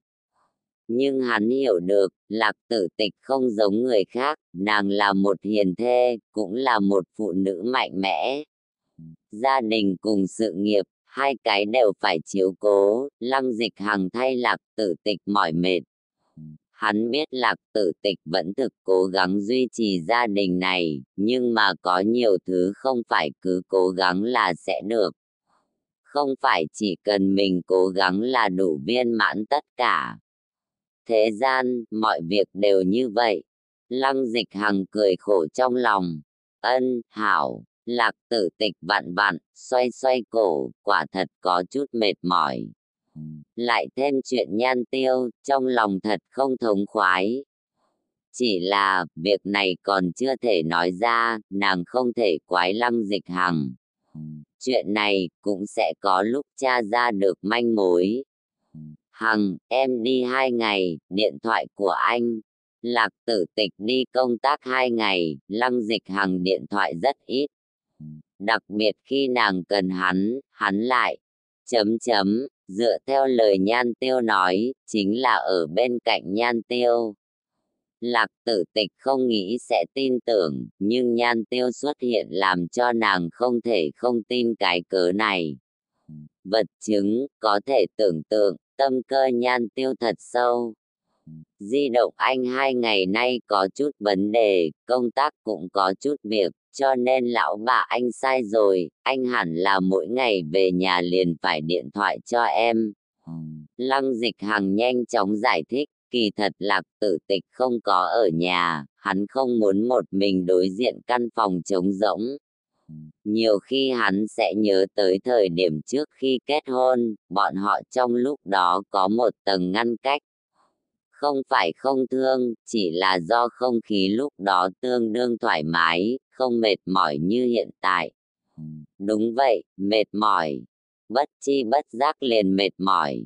Lý do vì sao, lăng dịch hằng chính mình cũng không nói rõ được nhưng lại không dứt bỏ đoạn tâm tình này được mà còn loạn thêm.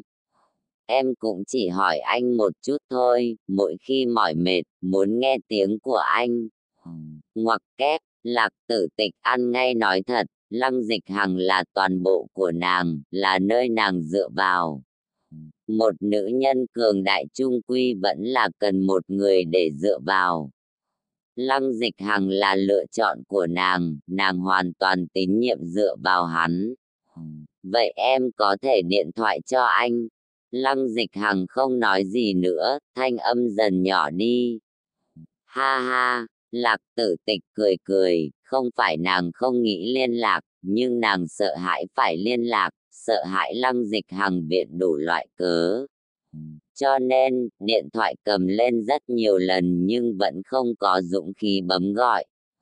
Trả giá hết thảy mọi việc, chỉ cần một cái phản bội, nàng sẽ mất tất cả. Vậy nên, tuy rằng nàng nói cùng nhan tiêu ngoạn, nhưng chỉ cần thua, nàng cũng liền hai bàn tay trắng. Lạc tử tịch hai bàn tay trắng, cuộc sống sẽ như thế nào? cực đoan, lạc tử tịch biết cuộc sống cuối cùng, trung quy chỉ còn một loại tên cực đoan. Cười yếu ớt, hoặc phải nên gọi là cười khổ. Cuộc sống càng ngày càng không biết phải làm sao. Kỳ thật, lạc tử tịch cũng mệt chết đi. Một loại mỏi mệt thường gặp. Cửa ải khó khăn thứ nhất, không biết phải nên tiếp tục thế nào. Nhan tiêu, lại có kỹ xảo gì đây? Tiếp theo là chiêu gì? Gậy ông đập lưng ông. phải chọn biện pháp thế nào? Có phải hay không có tâm sự? Hay là do quá mệt mỏi? Lăng dịch hằng cảm thấy lạc tử tịch có chút là lạ, nhưng làm sao trách được, hắn cũng không rõ ràng. Cảm nhận chút khác thường được sinh ra. Cuộc sống hôn nhân gần đây, dường như khiến người ta có chút phiền toái. Tuy rằng ngoài mặt đều không phát sinh cái gì, nhưng như có chút gì đó lặng lẽ chậm chậm biến hóa.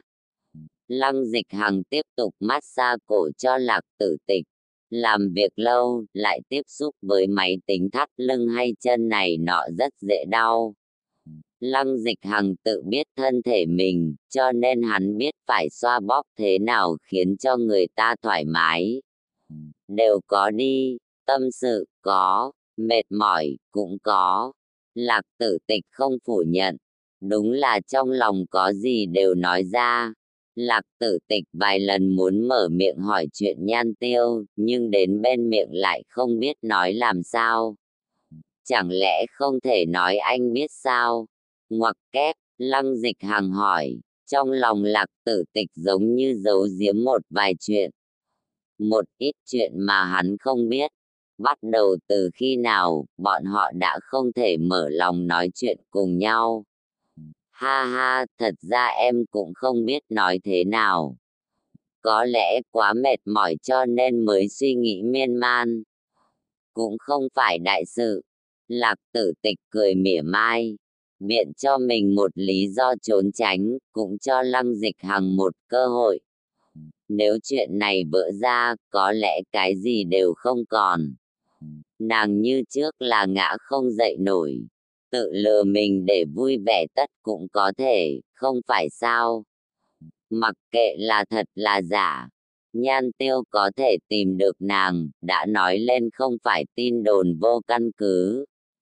Nhiều lúc, lạc tử tịch đều biết chân tướng cùng kết cục, chỉ là nàng không dám đụng vào. Được rồi, nếu không phải đại sự đừng miên man suy nghĩ nữa anh xoa bóp lưng cho em thoải mái một chút, nằm xuống.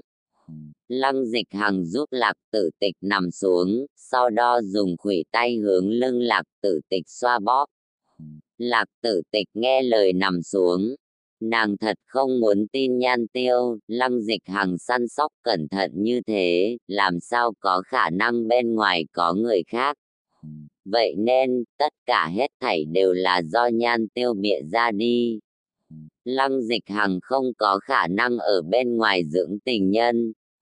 Có lẽ nhan tiêu chính là có chút liên quan tới lăng dịch hằng, thậm chí đơn phương yêu mến hắn, cho nên mới hành động như vậy. Nhất định là dạng này. Lạc tử tịch nhắm mặt hưởng thụ sự phục vụ của trượng phu. Trên đời có bao nhiêu gia đình giống bọn họ ngọt ngào ân ái như hiện tại nhan tiêu xuất hiện thật không đúng thời điểm. Nếu nàng cùng lăng dịch hằng cảm tình bất hòa có lẽ nhan tiêu còn có cơ hội trở thành tiểu tam. Nhưng hiện nàng cùng lăng dịch hằng quan hệ vẫn bền chặt, sao lại có khả năng xuất hiện tiểu tam? Nghĩ vậy lạc tử tịch bình tâm không ít, là chính nàng suy nghĩ nhiều, thiếu chút nữa cho nhan tiêu chem vào giữa, nhan tiêu thực không phải nữ nhân bình thường. Công tâm kế, ngay từ đầu là cố ý xuất hiện. Hảo, nàng thật muốn nhìn tiểu tam này còn có thể ngoạn ra hoa chiêu gì. Thế nào, có phải thoải mái hơn không? Lăng dịch hằng cảm giác thân mình lạc tử tịch đã thả lỏng, cười hỏi. Ân, thoải mái hơn, Hằng, cảm ơn anh. Cảm ơn anh như trước làm em tin anh. Lạc tử tịch không nói ra câu kế tiếp. Nàng phải nên tin tưởng lăng dịch hằng, có thể nào vì một nhan tiêu không hiểu tại sao xuất hiện mà hoài nghi trượng phu chính mình đây. Lạc tử tịch ảo não, hung hăng quát chính mình ngừng lại, thật đúng là không nên. Đứa ngốc, em và anh còn cảm ơn với không cảm ơn sao?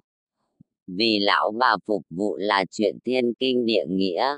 Nói xong, lăng dịch hằng cúi xuống ôm lấy, khẽ hôn tai lạc tử tịch.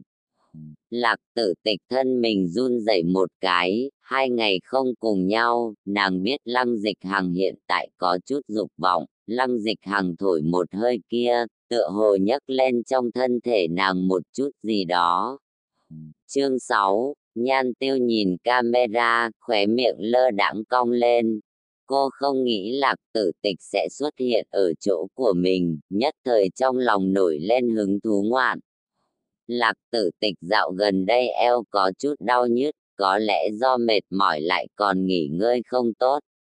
Được bằng hữu giới thiệu cho nàng để tìm người massage. Vì thế, nàng đi tới trụ sở spa của Nhan Thị.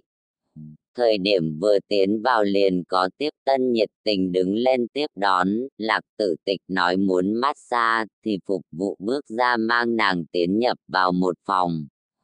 Trung tâm này trang hoàn rất tốt, cao lớn thanh lịch không giống những nơi khác. Có thể thấy đây là một nơi rất cao cấp.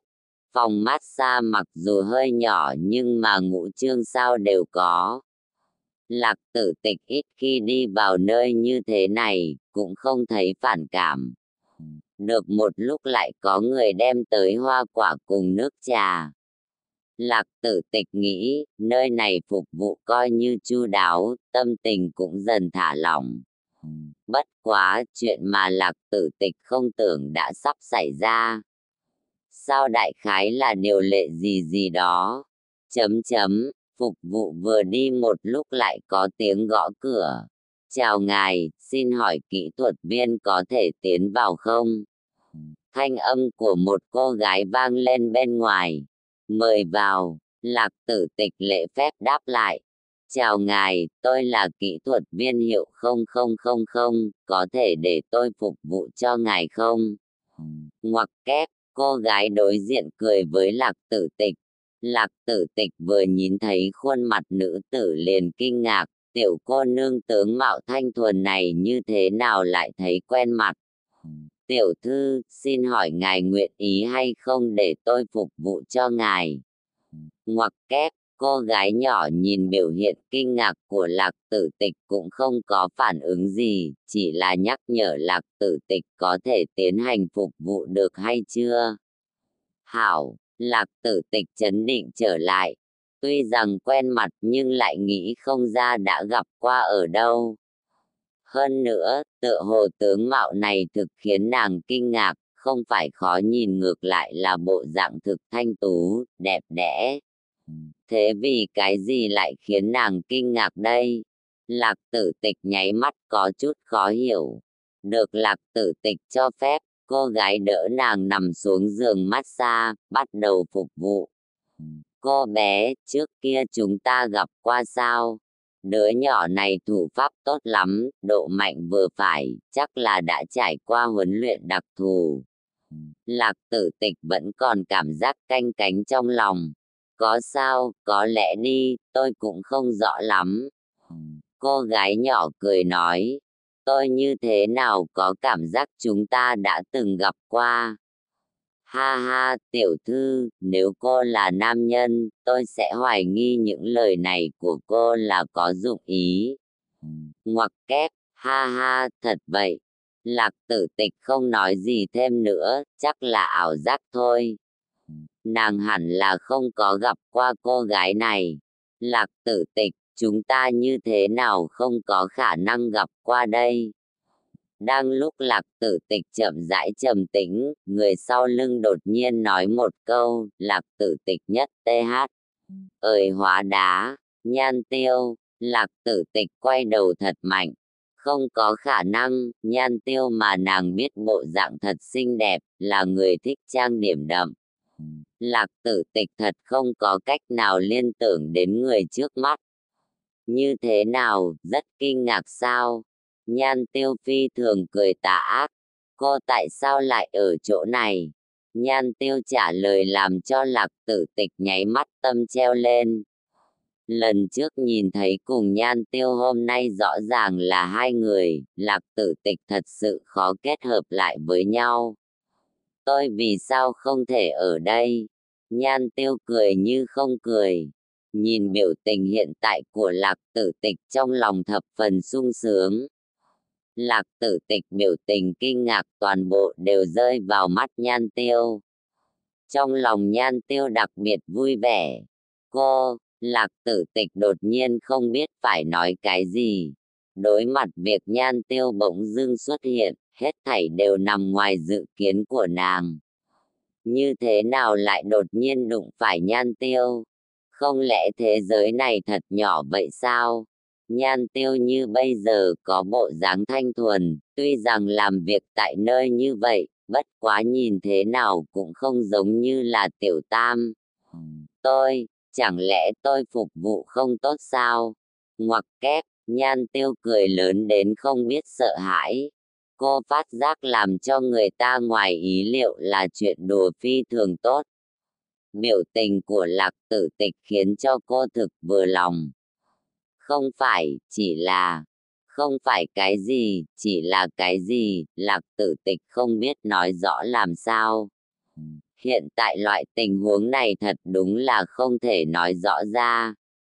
Nàng chỉ biết chính mình có chút mê man, nháy mắt sinh ra thật nhiều nghi vấn, làm cho nàng cảm thấy trống rỗng.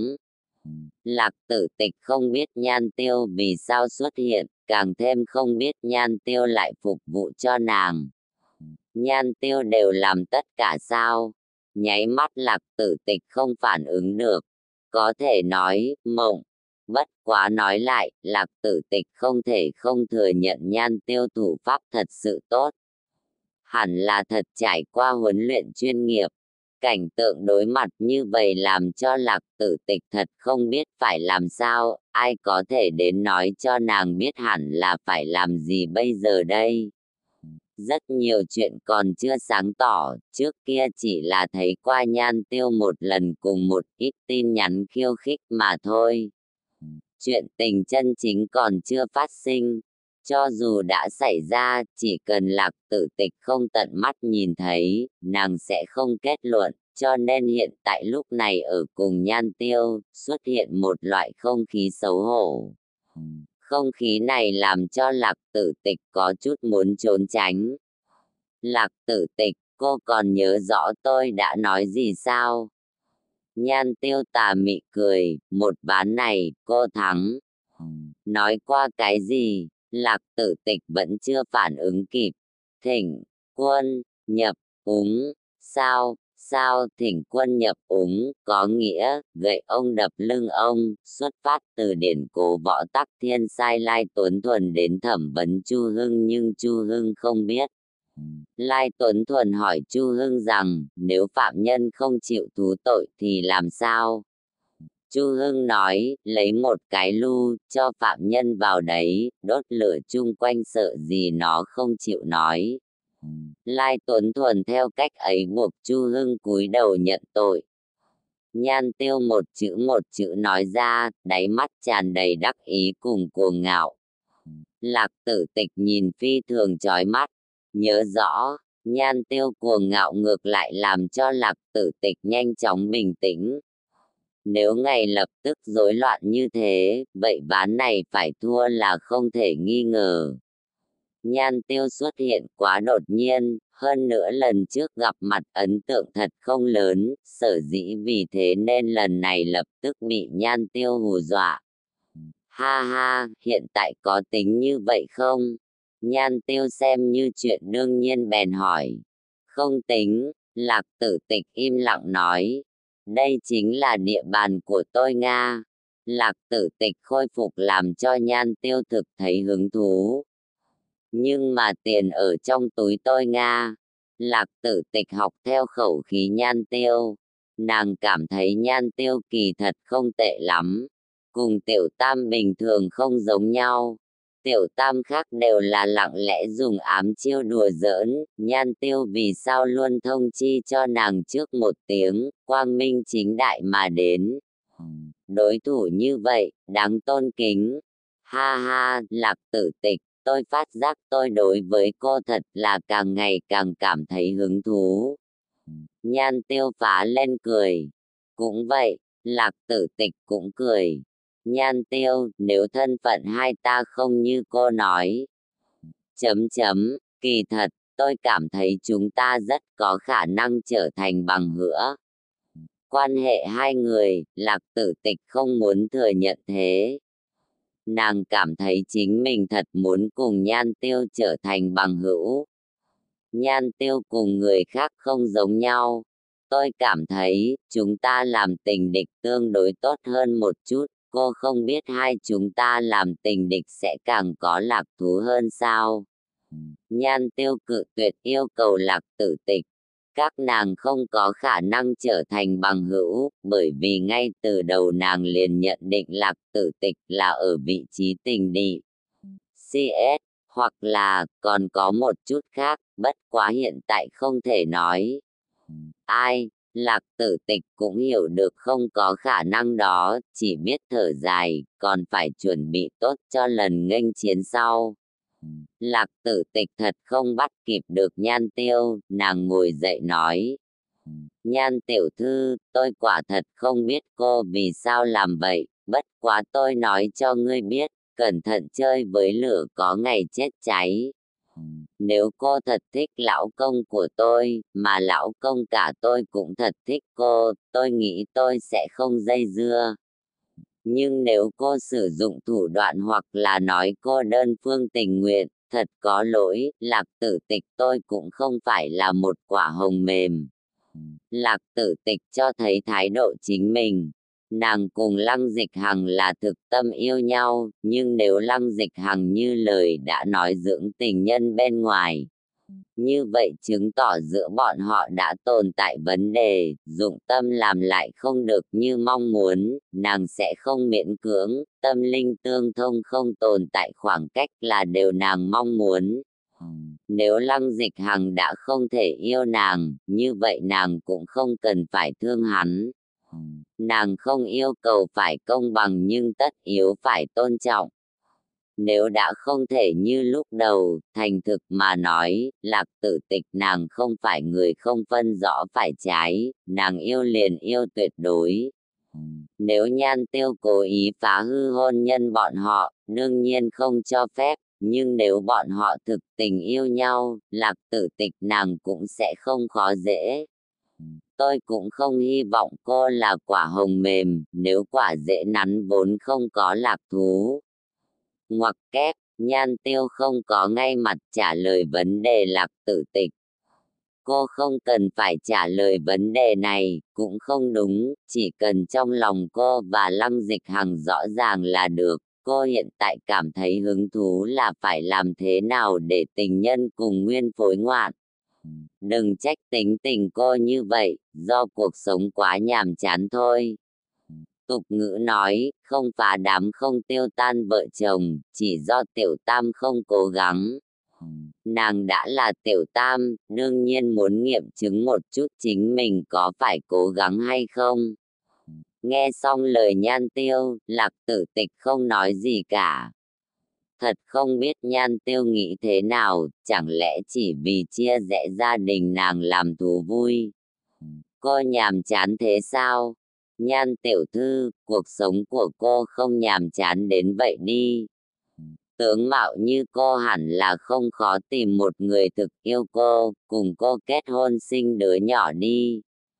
Lạc tử tịch trong lời nói có ý tán dương mỹ mạo nhan tiêu, lại ám chỉ nàng không có khả năng chia rẽ gia đình mình, cũng không có khả năng cùng lăng dịch hằng kết hôn bởi vì đối với một người nam nhân mà nói, gia đình vẫn là tối trọng yếu, mất đi gia đình liền có nghĩa mất đi rất nhiều thứ. Lạc tử tịch tin tưởng lăng dịch hằng sẽ không đi mạo hiểm như vậy. Ai nha, tôi cũng không biết vì cái gì, cuộc sống quả thật chính là nhàm chán như vậy. Bằng dung mạo của tôi, hẳn là có thể khiến cho lão công của cô, tình nhân của tôi động tình đi. Nhan tiêu thản nhiên cười, lộ ra một loại mị thái trương dương, nếu lạc tử tịch là nam nhân, giờ phút này tin tưởng sẽ bị mê muội đến không cưỡng lại được. Trong lòng lạc tử tịch mắng thầm một câu, yêu nghiệt. Cô nhàm chán, tôi không muốn cùng cô nhàm chán cười, nhan tiêu như trước là cười. Cô vui khi thấy biểu tình hiện tại của lạc tử tịch, muốn phát hỏa lại không được. Cô biết lạc tử tịch luôn luôn tu dưỡng tốt, cô rất muốn biết lạc tư. Tịch tu dưỡng tốt đến trình độ nào. Nhan tiêu rất hứng thú đi khiêu chiến cái trình độ đó. Lạc tử tịch không hề để ý tới nhan tiêu mà là sửa sang lại quần áo sau đó ly khai phòng, đến tiền sảnh tính tiền. Nàng một khắc cũng không muốn đứng tại nơi này, rời đi sớm vẫn tốt hơn. Yêu nghiệt kia không chỉ nhàm chán mà còn vô lại. Gặp người vô lại như thế, lạc tử tịch cảm thấy mình đều nhanh nhịn không được phát hỏa. Bách hợp audio.tk Đọc chương ba thanh âm đạo lý bất ngôn. Ngươi nói cái gì? Ngươi muốn xuất ngoại, ngoặc kép chấm chấm chấm. Đúng vậy, ngươi nhỏ giọng một chút, không nên nhìn ta như vậy, bây giờ đứa bé đến phiên ngươi chăm sóc. Ngoặc kép, ngoặc kép chấm chấm chấm. Cái gì mà nên hay không, chúng ta chưa từng có thỏa thuận này là nhà của ngươi dẫn đứa bé đi, còn để cho đứa bé mang họ đào. Còn không phải bởi vì thế lực của cha mẹ ngươi và bản thân ngươi sao? Bây giờ cha ta đã qua đời, ta nói cho ngươi biết, bây giờ là trách nhiệm của ngươi. Hừ, ta vô trách nhiệm sao? Nói làm như là ngươi đã nuôi dưỡng đứa bé kia vậy, ngươi cũng chỉ giao cho ba của ngươi, bây giờ ba của ngươi mất rồi, ngươi liền ước có thể vứt bỏ gánh nặng này. Chấm chấm ngoặc kép, ngươi nói nhỏ một chút, thanh âm ngoài cửa lúc cao lúc thấp, giống như lò xo, quá cao thì đè thấp xuống, sau khi thấp xuống lại nhảy lên cao, mà lại càng ngày càng sắc nhọn, không muốn nghe thấy cũng không được. Phòng của Đào chân chân là khu nhà cũ, chỉ có một phòng ngủ một phòng khách, dọn dẹp sạch sẽ văn nhã, rèm in hoa, thảm bông dệt tay, chậu hoa nhỏ tinh xảo. Khắp nơi đều là hơi thở ấm áp. Đào An Chi một mình trong phòng ngủ, bên ngoài hai người lớn cho rằng cửa đóng lại, bọn họ có thể ở trong phòng ca, không hề kiêng dè mà thảo luận về số phận của nàng. Đào An Chi nghĩ, nếu như ta nghe không hiểu được nhiều chữ thì tốt rồi. Ngồi ngồi, cảm thấy hơi nóng, kỳ thật quần áo đào chân chân mua cho nàng đều mặc không tốt chút nào, ống tay áo và váy quá dài, cổ áo lại siết chặt. Nàng biết có cái điều khiển màu trắng, nhấn một cái thì, điều hòa, gì đó trên tường liền sẽ hoạt động, trong phòng liền sẽ lành lạnh. Chỉ là giống như trong phòng khách. Đào An Chi nghĩ, nếu nàng cứ như vậy đi ra ngoài, hai người trong phòng khách có thể ngừng ồn ào không? Bọn họ nhìn rất đẹp, nhưng giọng nói của bọn họ rất khó nghe nàng đối với cha mẹ không có chút ấn tượng nào cũng không có khái niệm quá lớn, chẳng qua là các thẩm thẩm láng giềng trong thôn, luôn cằn nhằn những đứa trẻ trong nhà, lúc thì nói mặc quần áo không đủ, lúc thì nói ăn quá ít. Cha mẹ trên tàu cao tốc lại dùng giọng nói nhẹ nhàng an ủi đứa con bị say xe của họ, khi bọn họ đối mặt với đứa bé biểu lộ đều rất tự nhiên, chân thật. Thanh âm cũng vậy, ông ngoại, đào an chi cúi đầu gọi một tiếng vào không khí. Nàng cúi đầu xuống, sờ sờ cái cặp hình bé thỏ con trên đầu gối, sờ sờ cái lỗ tai thật dài của bé thỏ con. Nàng có thể giống như Alice trong chuyện cổ tích không? Bé thỏ con có thể nhảy lên hay không? Đưa nàng tới trong hốc cây.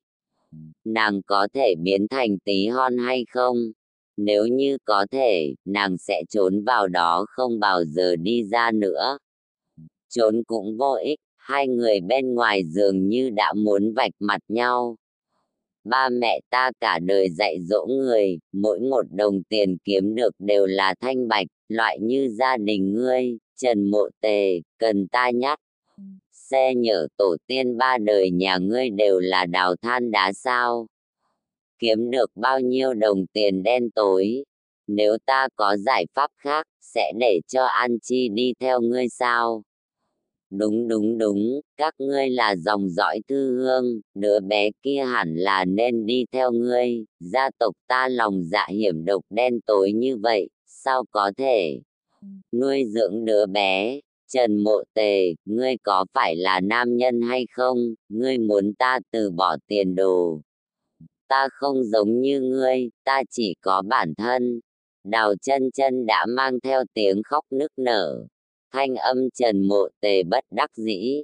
Chấm chấm, không phải ta không muốn, chân chân, ta đã có bạn gái. Tiếp theo hắn mở miệng, nếu không, đưa đến, thanh âm dần dần hạ thấp xuống. Đào An Chi mãnh liệt che lỗ tai lại, đôi vai thật nhỏ run rẩy. Chỉ cảm thấy trong phòng càng ngày càng nóng, cổ áo càng ngày càng chặt, khó chịu đến làm cho người hoảng loạn, muốn hét lớn lên một tiếng. Nàng không có kêu ra tiếng, mà là chuông cửa vang lên. Tiếp theo nàng nghe được một thanh âm nhu nhuận trong trẻo, chân chân, ta gọi điện thoại ngươi không có. Nghe máy, bệnh viện gửi hồ sơ các sinh viên muốn xuất ngoại phải điền vào đến ký túc xá. Ngoặc kép chấm chấm chấm. Cảm ơn ngươi, ngôn hề các nàng bắt đầu nhẹ giọng trò chuyện một chút gì đó, đào chân chân rời khỏi trường học vài ngày, sợ bỏ sót một chút thông báo quan trọng. Đào An Chi bị thanh âm này hấp dẫn, nàng đi qua, lén lút mở ra một cái khe cửa. Là một nữ nhân vóc người cao gầy, mặc một bộ áo sơ mi màu trắng, quần jean màu xanh, giày đế bằng, đưa lưng về phía nàng, đang nói chuyện với đào chân chân, mơ hồ là, hu trao, chiên trứng, các loại chữ nàng không hiểu. Tiếng nói của nàng rất êm tai, giống như mùa hè năm trước, ông ngoại mang nàng đi câu cá ở khe suối trong núi, nước suối trong lành chảy qua các khe đá, phát ra linh âm, Trần Mộ Tề đứng bên cạnh không nhịn được cắt ngang các nàng, này, trước không vội, nói rõ ràng đứa bé đến cùng phải làm sao bớ. Bây giờ, ngươi đừng nghĩ cứ như vậy thì rời đi. Thân hình đào chân chân khựng lại, quay qua oán hận hắn, năm đó người rời đi cũng không phải là ta. Hai người này trẻ tuổi bốc đồng, còn chưa chuẩn bị tốt để làm cha mẹ, lại nhìn nhau không vừa mắt, đem đứa bé trở thành hung khí để đâm bị thương đối. Phương, một chút thể diện cũng không giữ lại. Trần Mộ Tề lúng túng nói, ngươi có thể giữ một chút thể diện không? Để bạn học của ngươi đi rồi lại nói, ta không cần cái gì gọi là không biết xấu hổ, cả trường đại học đều biết ta gặp phải một nam nhân cạn bả, chưa cưới đã sinh con, nghỉ học, may mà. Ta không kém cỏi, lại thi đậu vào trường, nếu không phải vì như vậy, ta đã sớm có thể tốt nghiệp. Trần Mộ Tề bị ngữ điệu bất âm bất dương này của nàng triệt để chọc giận, nói ra một câu có thể làm tổn thương nữ nhân nhất ta cũng không ép ngươi lên giường với ta. Chấm chấm chấm ngoặc kép, một nhát này liền đậm máu xuất thịt, bờ môi đào chân chân thoáng cái liền trắng bệch, run run cả buổi nói không ra lời. Trần Mộ Tề nói ra cũng biết lời này quá đáng, nhưng hắn cũng không muốn nói xin lỗi, dứt khoát tự mình ngồi ở một bên. Sinh hờn dỗi, trong phòng khôi phục yên tĩnh, Đào An Chi còn kịp thời gian để hít thở, chỉ nghe thấy nữ nhân mặc áo sơ mi trắng nói, chân chân, ta đi trước. Sau đó nàng xoay người, vừa vặn liền nhìn thấy Đào An Chi mở ra một cái khe cửa. Đến rất nhiều năm sau này, mỗi lần nhớ đến đây, Đào An Chi đều sẽ phi thường cảm thấy may mắn khi năm đó nàng mở cái khe cửa kia ra sau này khi nàng đã có những hiểu biết về tính cách của ngôn hề, suy đoán ngôn hề đương nhiên là thật sự muốn rời đi, bởi vì ngôn hề luôn là người có chừng mực hữu lễ. Hữu tiết như vậy, còn là người tương đối coi trọng việc riêng tư của người khác. An Chi còn nhớ rõ ràng khi đó lúc nàng xoay người, là một gương mặt tự nhiên không có son phấn, lấy vốn ngôn từ ngay lúc đó của An Chi cũng không thể miêu tả hoàn chỉnh được nàng xinh đẹp như thế nào. Chỉ thấy lúc nàng nhìn mình, lông mày có chút nhíu lại, nghiêng mặt qua nói, đứa bé vẫn còn ở trong phòng, các ngươi lại ồn ào thành như vậy. Tiếp theo nàng đi về phía mình, đến trước mặt, ngồi xổm xuống, đôi mắt trong trẻo mang theo một chút ý cười nhàn nhạt, ôn hòa, xin chào. Ngoặc kép, sau đó nàng nói, ta là ngôn hề, là bằng hữu của mẹ ngươi, ngươi tên gì? Đào An Chi nghĩ, cuối cùng cũng có người chú ý tới nàng là đứa bé, lại không chỉ xem nàng như là đứa bé. Đào An Chi nói, An Chi, Đào An Chi, ngoặc kép, một bên nghĩ Yan Si biết như thế nào đây? Cái nào Yan cái nào Si? Ánh mắt nữ nhân trước mặt càng thêm dịu dàng, bên môi nàng cong lên một nụ cười, tiếng nói trong trẻo dễ nghe, thật sự là cái tên rất hay.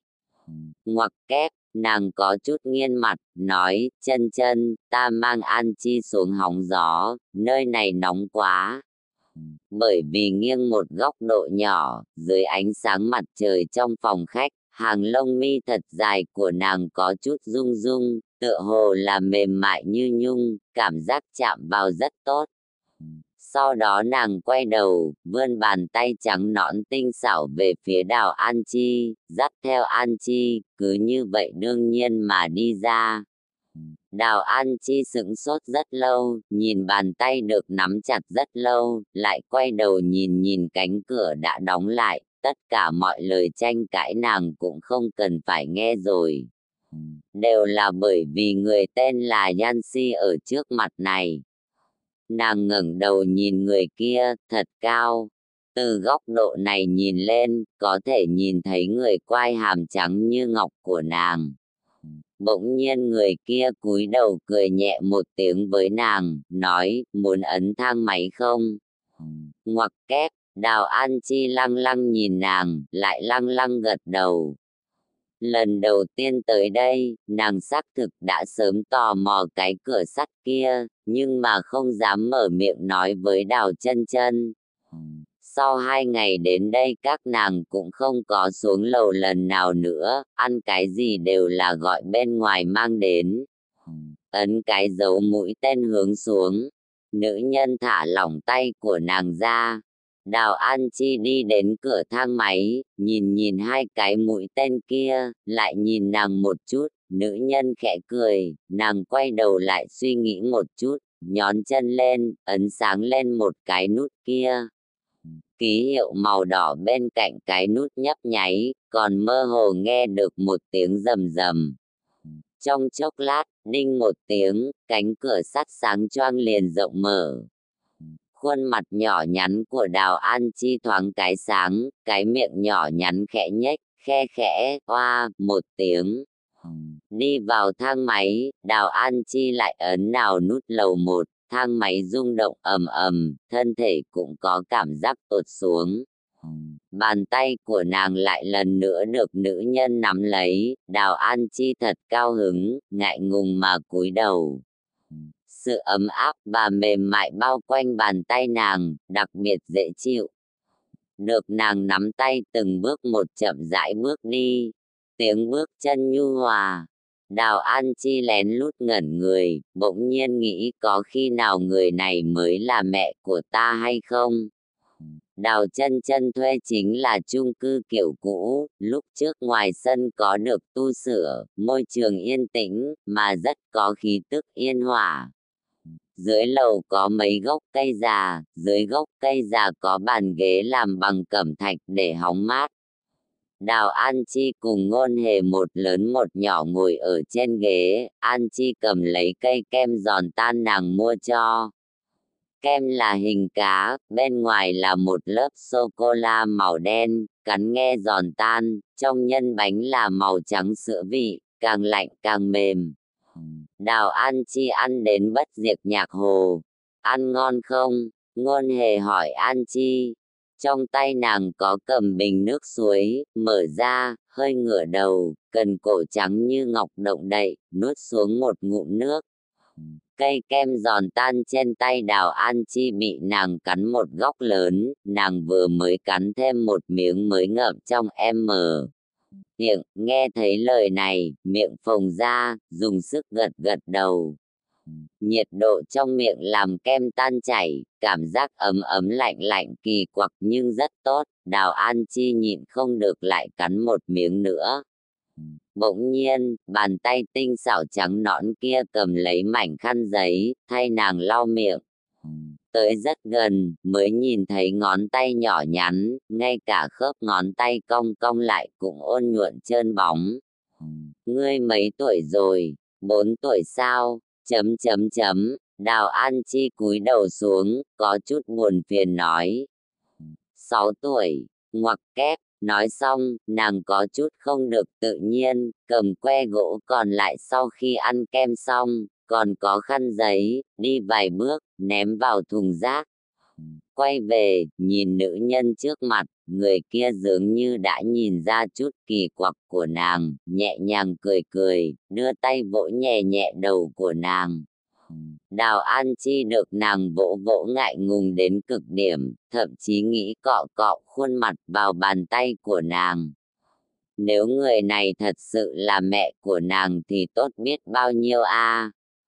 Nhưng mà nàng họ Yan, tiếng thứ hai, Diêm, Nhan, Ngôn, Si, tiếng thứ nhất, Tây, Tức, Khe, chấm chấm chấm, hết rồi, không nghĩ ra được từ nào nữa. Những chữ nàng biết quá ít, cũng không biết hai chữ này viết như thế nào. Nàng lén lút nhìn người kia, vừa vặn lúc này có cơn gió nhẹ thổi qua, quét lên vài sợi tóc mai của người kia.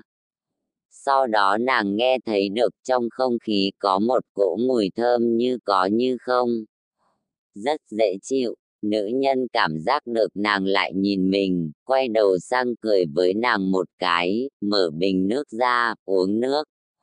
Một lát sau, trong túi quần nàng tựa như có vật gì đó vang lên, nàng lấy ra một cái, hộp vuông be be.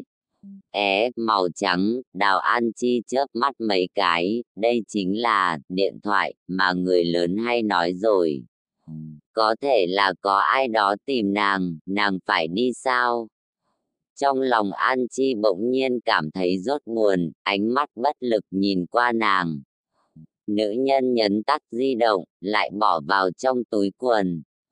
Sau một lúc An Chi thấy nàng không có đứng dậy, đột nhiên hiểu ra. Nàng đang cùng mình, các nàng cũng là một lớn một nhỏ, chiếm hết một cái ghế đá không có nói chuyện với nhau. An Chi nghĩ có lẽ nàng không phải là một người nói nhiều, có lẽ nàng không biết phải làm sao để nói chuyện với một đứa bé như mình. Cảm giác của con người thật sự là thứ rất kỳ diệu, Đào An Chi nho nhỏ nghĩ như vậy. Những ngày này nàng đều trải qua trong sợ hãi, bất an, lo lắng, cố tình còn không thể biểu hiện ra ngoài. Bởi vì nàng biết rõ mẹ của nàng không thích nàng mà bây giờ ở bên cạnh một người xa lạ mà nàng còn chưa thể đánh vần tên của người đó nàng lại cảm thấy rất an tâm. Nàng thậm chí còn ăn cây kem nữ nhân xa lạ này mua cho nàng bởi vì người kia chủ động nắm lấy tay nàng. Do đầu thu thổi qua còn có chút ấm nóng, chẳng biết tại sao trái chim của An Chi thoáng cái liền an tĩnh. Bách hợp audio.tk Đọc chương 4, Người lớn và trẻ em đào lý bất ngôn. Ngôn hề là bạn cùng phòng của Đào chân chân, vốn nàng nhỏ hơn Đào chân chân một khóa, lúc nàng vừa mới vào trường liền nghe nói có một sư tỷ cùng ký túc xá chưa kết hôn đã có con. Ở trong trường đại học, chuyện bắt quái luôn lan truyền rất nhanh, nhất là chuyện bắt quái hồng phấn về một nữ sinh trẻ tuổi xinh đẹp ưu tú, Đến khi nàng lên năm hai, tiến hành đổi ký túc xá, liền phát hiện trở thành bạn cùng phòng với vị sư tỷ này. Các nàng học khác chuyên ngành, thời gian lên lớp khác nhau, nhưng sau một thời gian lâu dài, phát hiện Đào chân chân là một người kiêu ngạo chăm chỉ. Việc nàng trở lại trường cũng mang đến không ít tin đồn, còn có một vài người không có ý tốt đem vấn đề này đâm chọt nàng. Nàng hờ hững, mỗi ngày đều giống như một con công ngẩng cao đầu, kiêu ngạo lại lạnh lùng thể hiện ra nét mỹ lệ cùng tài hoa của nàng trong trường học. Học tập, đi thư viện, tham gia cuộc thi hùng biện, tham gia thi biện luận, tham gia tuyển chọn hội học sinh. Ngôn hề đánh giá cao nàng, cùng phòng ký túc xá, dần dần hai người trở thành bằng hữu thân thiết hơn trước. Ngôn hề cũng không phải là một người dễ dàng thể hiện tình cảm với người khác, nàng cảm thấy bằng hữu là phải dựa vào duyên phận, nhưng mà cho dù là bạn thân cũng nhất định phải phân rõ giới tê. Huyến, tôn trọng việc riêng tư của người khác. Nàng cảm thấy nàng cùng đào chân chân là có tình cảm tốt hơn một chút so với bạn cùng phòng, quân tử chi giao nhạt như nước. Cho nên nàng cũng không hỏi đến, đưa tư liệu cho đào chân chân xong nàng vốn định rời đi, nam nữ đổ lỗi rồi mắng nhau, làm cho gương mặt xinh đẹp của hai con người trẻ tuổi đều có chút dữ tợn. Nàng không muốn tham gia vào chuyện của người khác, không nghĩ tới, vừa quay đầu lại, đối mặt với đào An Chi đang đứng sau khe cửa. Cô bé mặc chiếc váy quá dài, bám lấy cánh cửa, thậm chí còn chưa cao tới tay cầm cánh cửa. Cũng không biết nàng đã nghe được bao lâu rồi. Ngôn hề không chút suy nghĩ liền đi tới. Từ nhỏ nàng đã được giáo dục rất tốt, không thể nhìn được người già và trẻ em chịu khổ. Cô bé đó có đôi mắt đen láy, trong trẻo mà thông minh, nắm lấy một bàn tay nho nhỏ như kẹo mềm trong tay, làm cho người ta có một loại cảm giác nhất định phải hảo hảo che. Chờ không thể cưỡng lại, ngôn hề nghĩ tâm tình và tuổi tác của nàng đang mắc kẹt trong một không gian chật hẹp lúng túng, nàng vừa qua 21 tuổi, tính cách của nàng không ghét trẻ con, cũng không quá thích tuổi của nàng cũng chưa trưởng đến giai đoạn nhìn thấy đứa bé nào cũng tràn đầy mẫu tính.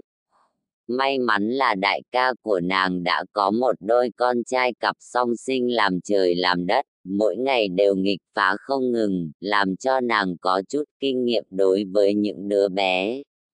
Đó chính là, mua đồ ăn, cũng không phải là kinh nghiệm có bao nhiêu cao minh, nhất là sau khi nàng mua một cây kem cho cô bé, nàng mới hậu chi hậu giác phát hiện ra hình như ở tuổi này đứa nhỏ chưa thể ăn đồ lạnh a.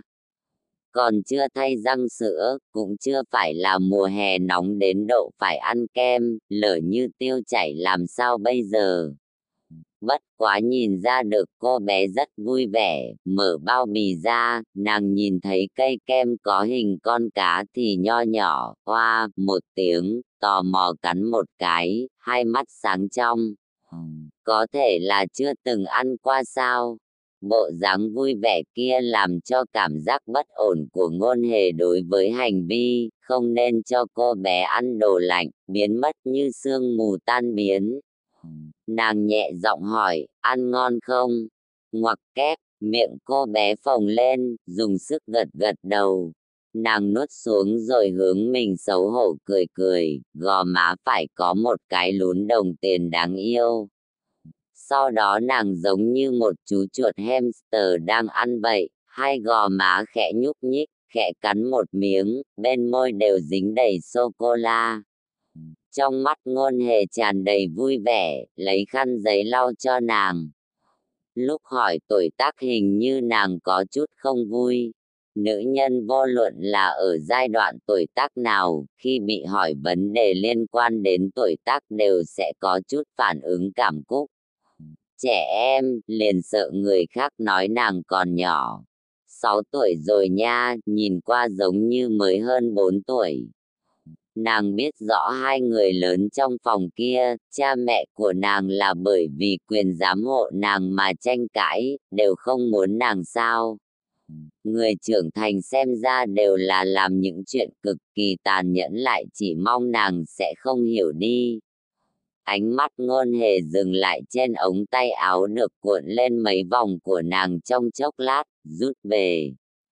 Thở dài, trẻ em đều rất mẫn cảm, sao có thể không hiểu đây. Điện thoại trong túi nàng rung rung đến mấy lần, hôm nay ngôn hề xin đài truyền hình nghỉ nửa ngày để về trường hoàn thành một số thủ tục, thuận tiện đem một chút tài liệu cần phỉa điền vào đưa cho đào chân chân, không nghĩ tới sẽ phát sinh loại chuyện này.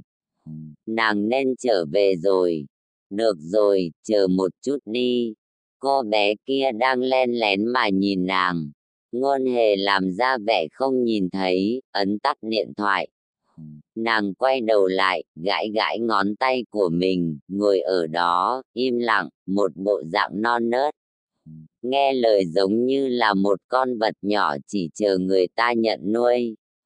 Bỗng nhiên, sống lưng cô bé thẳng tắp, từ trên ghế nhảy xuống.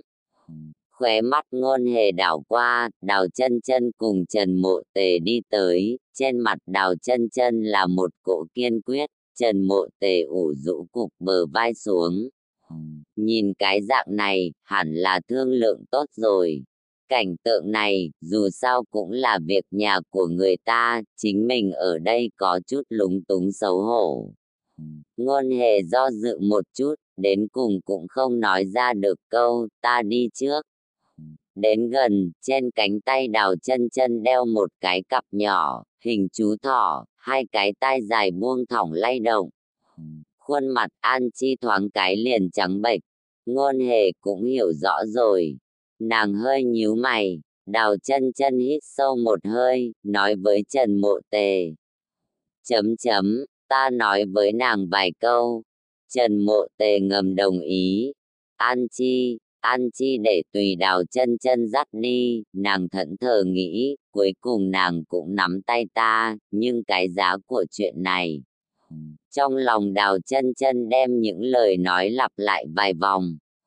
Vừa gọi tên của nàng một tiếng, liền ngừng lại, nàng hít sâu vài cái, quyết định vẫn là nói thẳng, về sau ngươi hãy theo ba, Nam nhân đứng cách xa mấy bước bên cạnh nghe được chữ này biểu lộ trên mặt rất mất tự nhiên, hắn ho khan một chút. Đào chân chân này thật biết điều, nói chuyện với con nít nhất định phải mang theo chữ, ba của ngươi, cũng không nghĩ đến mình là mẹ. Đào chân chân cắn môi yên tĩnh vài giây, tháo cái cặp nhỏ xuống, ngồi xổm xuống làm như muốn đeo lên lưng cho nàng. An Chi không có tiếp nhận, khuôn mặt nhỏ nhắn của nàng tái nhợt, cảm giác trong lòng bị cái gì đó xoắn tới xoắn lui, giống như kim đâm vào. Trong đầu nàng cũng là trống rỗng, cũng không biết nói cái gì. Bỗng nhiên nàng ngơ ngác xuất hiện một ý nghĩ, có phải là ta biết chữ quá ít hay không? Lại là một ý nghĩ khác xuất hiện trong đầu, ta nên vào nhà trẻ rồi. Ý nghĩ như vậy giống như quả cầu tuyết, một cái tiếp một cái, nhưng mà ta không có cách nào để vào nhà trẻ rồi, ông ngoại chết rồi. Chết rồi chính là rốt cuộc không trở lại được, ông ngoại không trở lại cho nên không có người muốn nàng. Nữ nhân trước mặt này không muốn nàng, nam nhân gọi là ba kia cũng không muốn nàng bi thương cực lớn ùn ùn kéo tới, giống như một con dao, cắt lấy, đâm vào, đứa bé như nàng, không có chút sức lực. Xe để ứng đối, mà lúc đó An Chi không biết, sự đau đớn này nàng gần như phải dùng hết nửa đời người mới có thể từ từ bình ổn lại. Ba người lớn chung quanh không nói tiếng nào, ngôn hề lặng yên rời ánh mắt, bọn họ đều đang chờ đợi phản ứng hay có ở trẻ em, ví dụ như khóc lóc om sòm, ví dụ như ngã xuống đất gào thét khóc lớn. Đều không có, Đào An Chi đứng yên thật lâu, sau đó nàng giống như một con búp bê vải, cứng ngắc chậm chạp mà tiếp nhận cái cặp, đeo lên lưng. Vẻ mặt giống như cho tàn mà tái nhợt, đào chân chân rốt cuộc nhịn không được, nàng run rẩy sờ vào bờ vai nho nhỏ kia, nói, ta có lỗi với ngươi. Mấy chữ này vừa ra khỏi miệng, nước mắt của nàng từng giọt từng giọt lăn xuống, nàng nghẹn ngào nói, ta còn chưa chuẩn bị sẵn sàng để làm mẹ. Chấm chấm ngoặc kép, nàng lại thì thào nói một lần, ta còn chưa chuẩn bị sẵn sàng. Giống như là muốn làm kiên định quyết tâm của chính mình. Ta vừa mới tốt nghiệp, ta thật vất vả mới đạt được phần du học, ta chỉ có cơ hội lần này. Chấm chấm, ngươi biết, ông ngoại, ba của ta đã không còn ở đây, ta cũng không còn người khác để dựa vào. Ngươi hiểu không, an chi ba của ngươi. Trần mộ tề hắn không giống, hắn không cần cố gắng, hắn còn có cha mẹ, nhà hắn rất có tiền, nuôi dưỡng ngươi không thành vấn đề. Chấm chấm ngoặc kép, Đào chân chân vừa nói vừa run rẩy, ngươi yên tâm, hắn đã là người giám hộ của ngươi, ngươi được luật pháp bảo vệ, nếu hắn dám ngược đãi ngươi. Có thể kiện hắn, cả đời nàng đều muốn rời khỏi tiểu nông thôn kia, thoát khỏi gia đình nghèo khó của hệ sinh thái nguyên thủy kia. Cái gọi là mũi tên đã bắn đi không thể thu lại, nàng không có lựa chọn khác, chỉ có thể đi lên phía trước. Nàng nói nhiều như vậy, đào an chi chẳng qua là cúi thấp đầu, bàn tay nhỏ bé cầm lấy móc treo cái cặp, không khóc, không nói gì, ngược lại đào chân chân lê hoa đái vũ, khóc đến không thể tự kìa. Em mờ chế được, ngôn hề cau chặt chân mày, muốn nói lại thôi, than nhẹ một tiếng. Người lớn giống như trẻ em, trẻ em sẽ không thể không biểu hiện giống như người lớn. Trần mộ tề không nhịn được nói, được rồi, đừng khóc nữa, không phải chuyện gì cũng theo ngươi sao. Ngươi lại còn ủy khuất cái gì, ngươi yên tâm đi. Ta sẽ không ngược đãi nàng. Hắn mới là ủy khuất đây. Còn chưa biết phải làm sao để giao phó lại cho cha mẹ, hắn phiền não nói, nói xong chưa? Nói xong thì đi thôi. Chấm chấm, đừng làm bộ mẹ con tình thâm.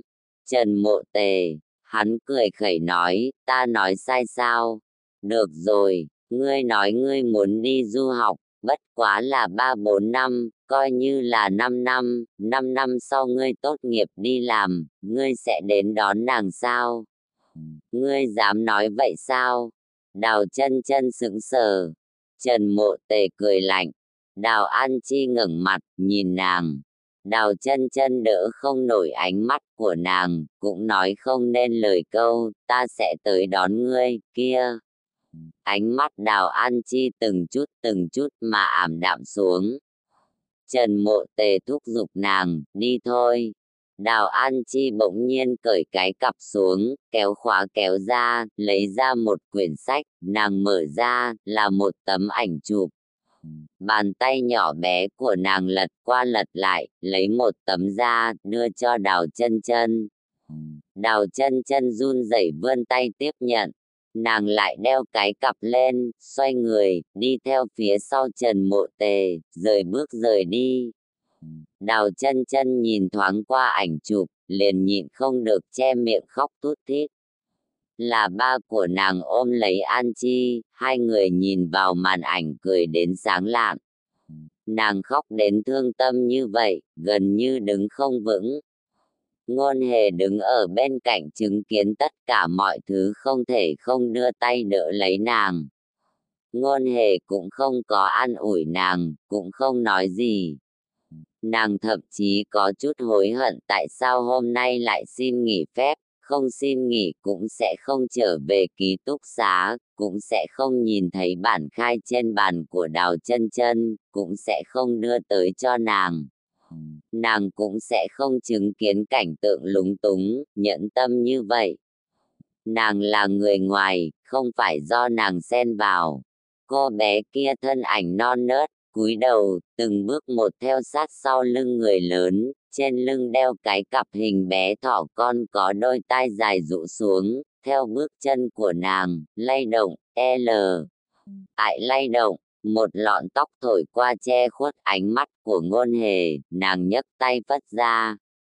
Lúc này, cô bé phía trước bỗng nhiên dừng bước, nhẹ nhàng quay đầu nhìn về phía các nàng. Ngôn hề khẽ giật mình. Cô bé kia không phải quay đầu nhìn mẹ của mình, cô bé chính là nhìn nàng. Bách hợp audio.tk Đọc chương năm là tuổi thọ đào lý bất ngôn. Bội thành vào cuối tháng chín bắt đầu có những cơn bão. Tại phố lớn ngõ nhỏ, cầu vượt lên xuống, đường cái xe buýt tàu điện ngầm, chỗ nào cũng có thể nhìn thấy lá vàng tung bay, ngẫu nhiên còn có những đóa hoa chưa lụi tàn vào cúa. Y hè, dìa cách hoa héo rũ cong lại, hoa tâm vẫn như cũ non mềm, có loại đáng yêu cuột cường. Tối thứ sáu khi tan tầm vào giờ cao điểm ngôn hề nhận được điện thoại của người cùng nàng lớn lên kiêm bằng hữu liệu y y. Hẹn nàng ngày mai cùng nhau leo núi ngắm cây phong. Đúng lúc ngôn hề đang dừng đèn đỏ, nghe nói thì cười cười, từ nhỏ đến lớn đều nhìn lá phong, còn nhất định phải dành nhiều thời gian cuối tuần như vậy để đi sao. Rõ ràng là cố ý, Nàng nói, có việc thì nói mau. Không có việc gì thì thôi, cuối tuần ta chỉ có một ngày nghỉ ngơi, không muốn đi ra ngoài. Liệu y y cười nói, ha, không phải là ta đây nhớ ngươi sao? Ngươi thực tập thế nào rồi? Nếu thuận lợi được vào làm chính thức, về sau có phải ta có thể nhìn thấy ngươi trên tivi hay không? Ngôn hề, còn quá sớm, chữ bát, còn chưa có chồng mông lên. Liệu y y, dù sao ta có lòng tin với ngươi, ta tuyệt đối ủng hộ ngươi. Chính là ngươi nha, tuyệt đối đừng làm biên tập viên mấy phần tin tức, lạc hậu, nội dung làm chán, mặc cái gì cũng không ai chú ý đến. Coi xong nửa tiếng đồng hồ, cũng chỉ nhớ được một câu kia, buổi tối lành bằng hữu xem đài. Chấm chấm ngoặc kép, Ngôn hề, có phải ngươi có hiểu lầm gì với ngành công nghiệp truyền hình hay không? Không phải người bình thường nào cũng hay xem phát sóng tin tức sao? Liệu y y ở đầu dây bên kia cười đến run rẩy hết cả người? Ngôn hề cười nói, ta bây giờ là thực tập, không có cương vị cố định. Nàng lái xe qua khỏi đoạn đường đèn xanh đèn đỏ, mắt nhìn đồng hồ, 5 giờ một phút, liệu y y nói, cần gì phải thực tập khổ cực như vậy a để đại ca của ngươi chào hỏi một tiếng với lãnh đạo trong đài của ngươi, muốn vào ngành G. Thì thì vào ngành đó, muốn làm kênh nào thì làm kênh đó. Ngôn hề cắt ngang nàng, đại ca của ta mới sẽ không cho phép ta trở thành như vậy, với lại ta muốn tự mình cố gắng, nếu như thuận lợi được giữ lại, liền làm ở đó, nếu không thuận lợi thì trở về học khảo nghiên sao. Ngoặc kép, sao Trung Quốc Resuet Record Text, viết tắt, PubMed là bài kiểm tra tiêu chuẩn được sử dụng trong việc xét điều kiện nhập học sau đại học, master hoặc PhD ở các chuyên ngành khoa học tự nhiên và xã hội. Được tổ chức từ tháng 12 đến tháng 5 năm sau. Liệu Y Y nói, được rồi, ngươi thậm chí đã nghĩ kỹ như vậy rồi.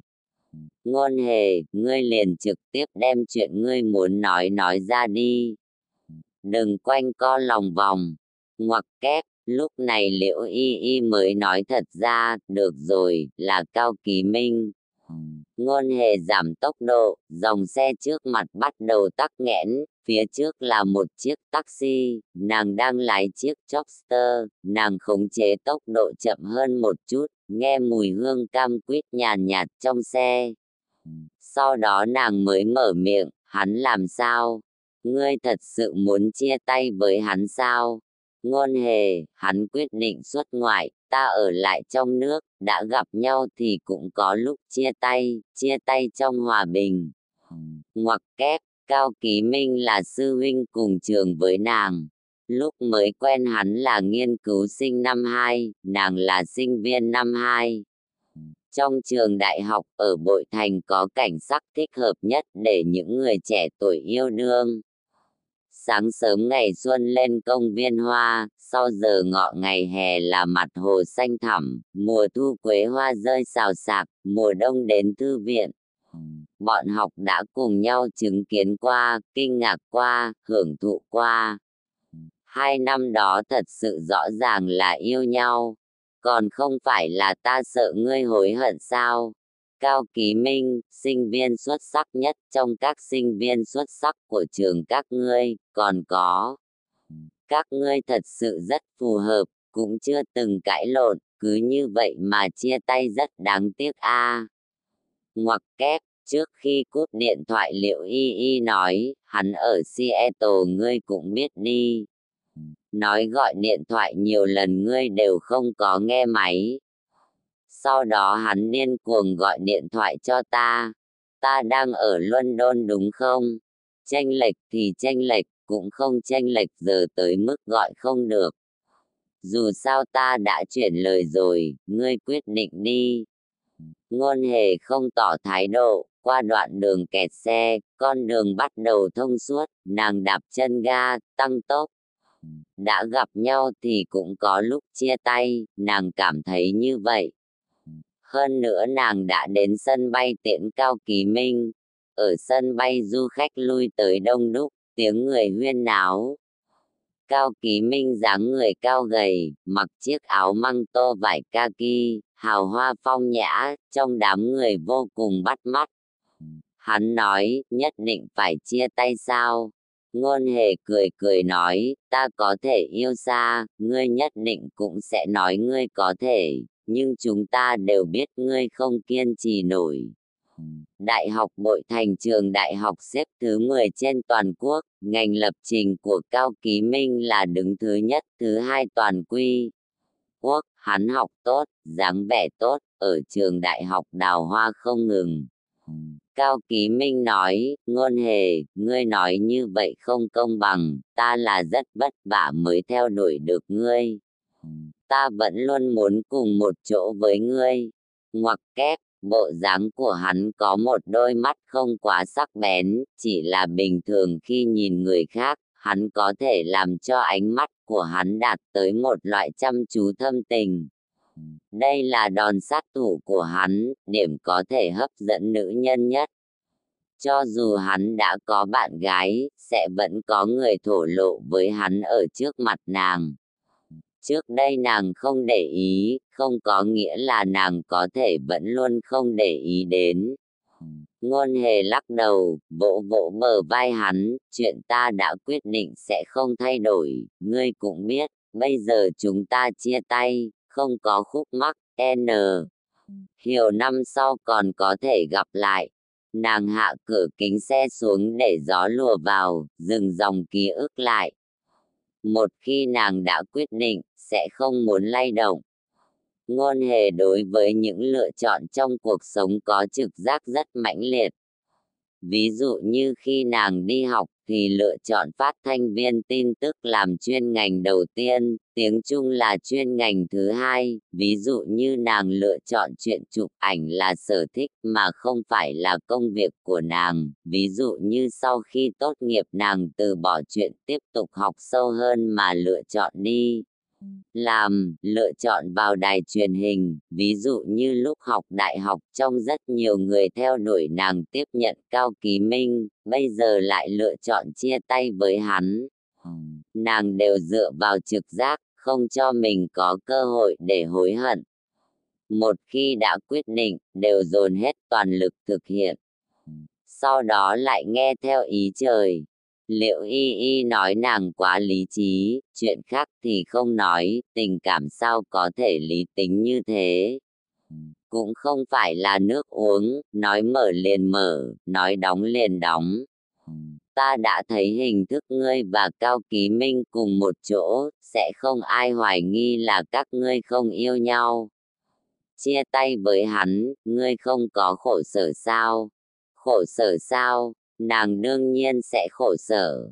Dù sao cũng là mối tình đầu, đã từng vì yêu mà vui vẻ, vì yêu mà tổn thương, lo được lo mất, chăn trở.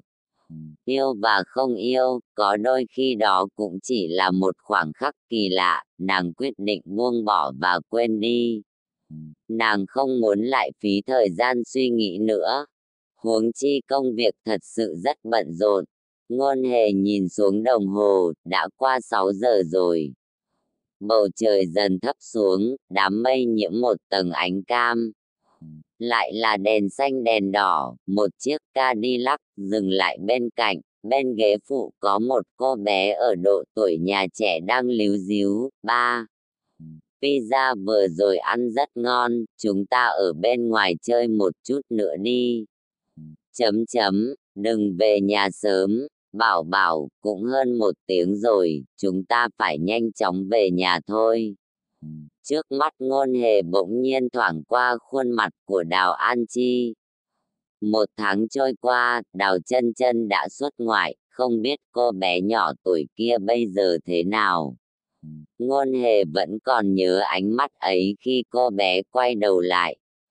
Tiếng gió và hoa, lá mùa thu tung bay, cô bé kia, sợi tóc bị thổi loạn, khuôn mặt nhỏ nhắn giống như nụ hoa, còn có đôi mắt trong trẻo kia. Cách khá xa, dưới ánh sáng phản chiếu, tựa hồ có một tia sáng dưới mí mắt, dường như nước mắt. Trong lòng ngôn hề bốn bề dậy sóng, nếu có thể chụp hình lại, sẽ là một bộ tác phẩm rất tốt, chỉ là nàng không có. Không phải là bởi vì lúc ấy trong tay nàng không có máy chụp hình, mà là nàng làm không được. Ngày ấy, không biết xuất phát từ tâm lý gì, nàng hỏi đào chân chân số điện thoại của Trần Mộ Tề. Qua vài ngày, nàng gọi điện thoại hỏi thăm tình huống của Đào An Chi. Trần Mộ Tề cho rằng nàng thay Đào chân chân hỏi thăm, không quan tâm mà nói vào nhà trẻ rồi, bằng không thì còn có thể làm gì. Ngôn hề không có phủ nhận, còn hỏi tên nhà trẻ kia. Đầu dây bên kia của Trần Mộ Tề có thanh âm nữ nhân treo chọc, hắn nghĩ nửa ngày mới nói được tên ra, Nhà trẻ kia trùng hợp ở gần đây, nhưng mà giờ này đã sớm tan trường A. Ngôn hề do dự một chút, vẫn là chuyển tay lái, lái xe đến đó. Nàng tìm đến địa chỉ nhà trẻ, ánh mắt đảo quanh một vòng, dừng lại giữa không trung. Hơn 6 giờ, nhà trẻ sớm đã tan trường, cửa cũng đóng rồi, trên bồn hoa bên cạnh cửa có một thân ảnh nhỏ bé đang ngồi, còn có cái cặp hình chú thỏ quen. Thuộc kia, đang lúc hoàng hôn, bầu trời dường như càng thấp xuống, bóng dáng nhỏ bé kia mặc quần áo mỏng manh, cong người trong cơn gió đêm, nhìn chằm chằm trên mặt đất. Giống như một con vật nhỏ không có người nhận nuôi. Trái tim ngôn hề nghẹn lại, lại là một cảnh tượng có thể tạo nên một bức ảnh đẹp.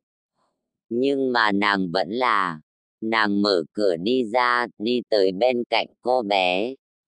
Lúc này, một chú bảo vệ đã đến trước nàng một bước, hỏi thân ảnh nhỏ bé kia, bé gái, 6 giờ rồi, hôm nay không có ai tới đón ngươi sao?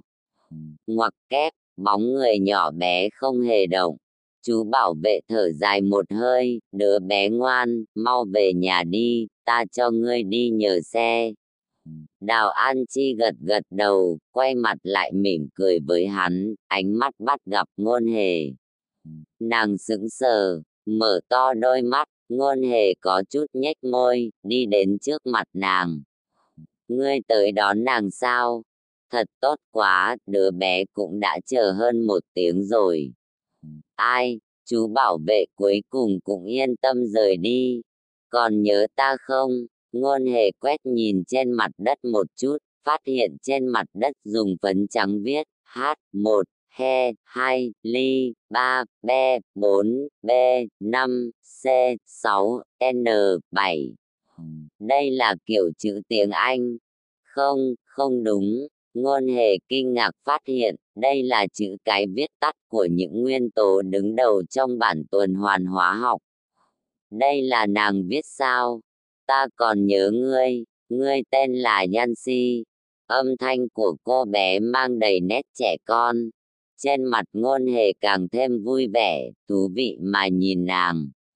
An Chi nói ra mới phát hiện gọi thẳng tên của người lớn là không lệ phép, nàng lúng ta lúng túng mà thêm vào ba chữ.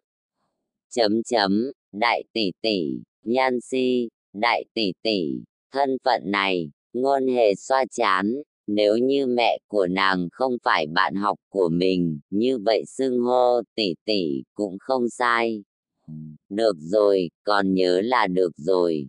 Nàng trần chờ vài giây, cuối cùng cũng không có hỏi ra, tại sao không có người tới đón ngươi, đáp án cũng không. Khó đoán, vì vậy nàng hỏi, đói bụng chưa? Ta dẫn ngươi đi ăn cái gì đi?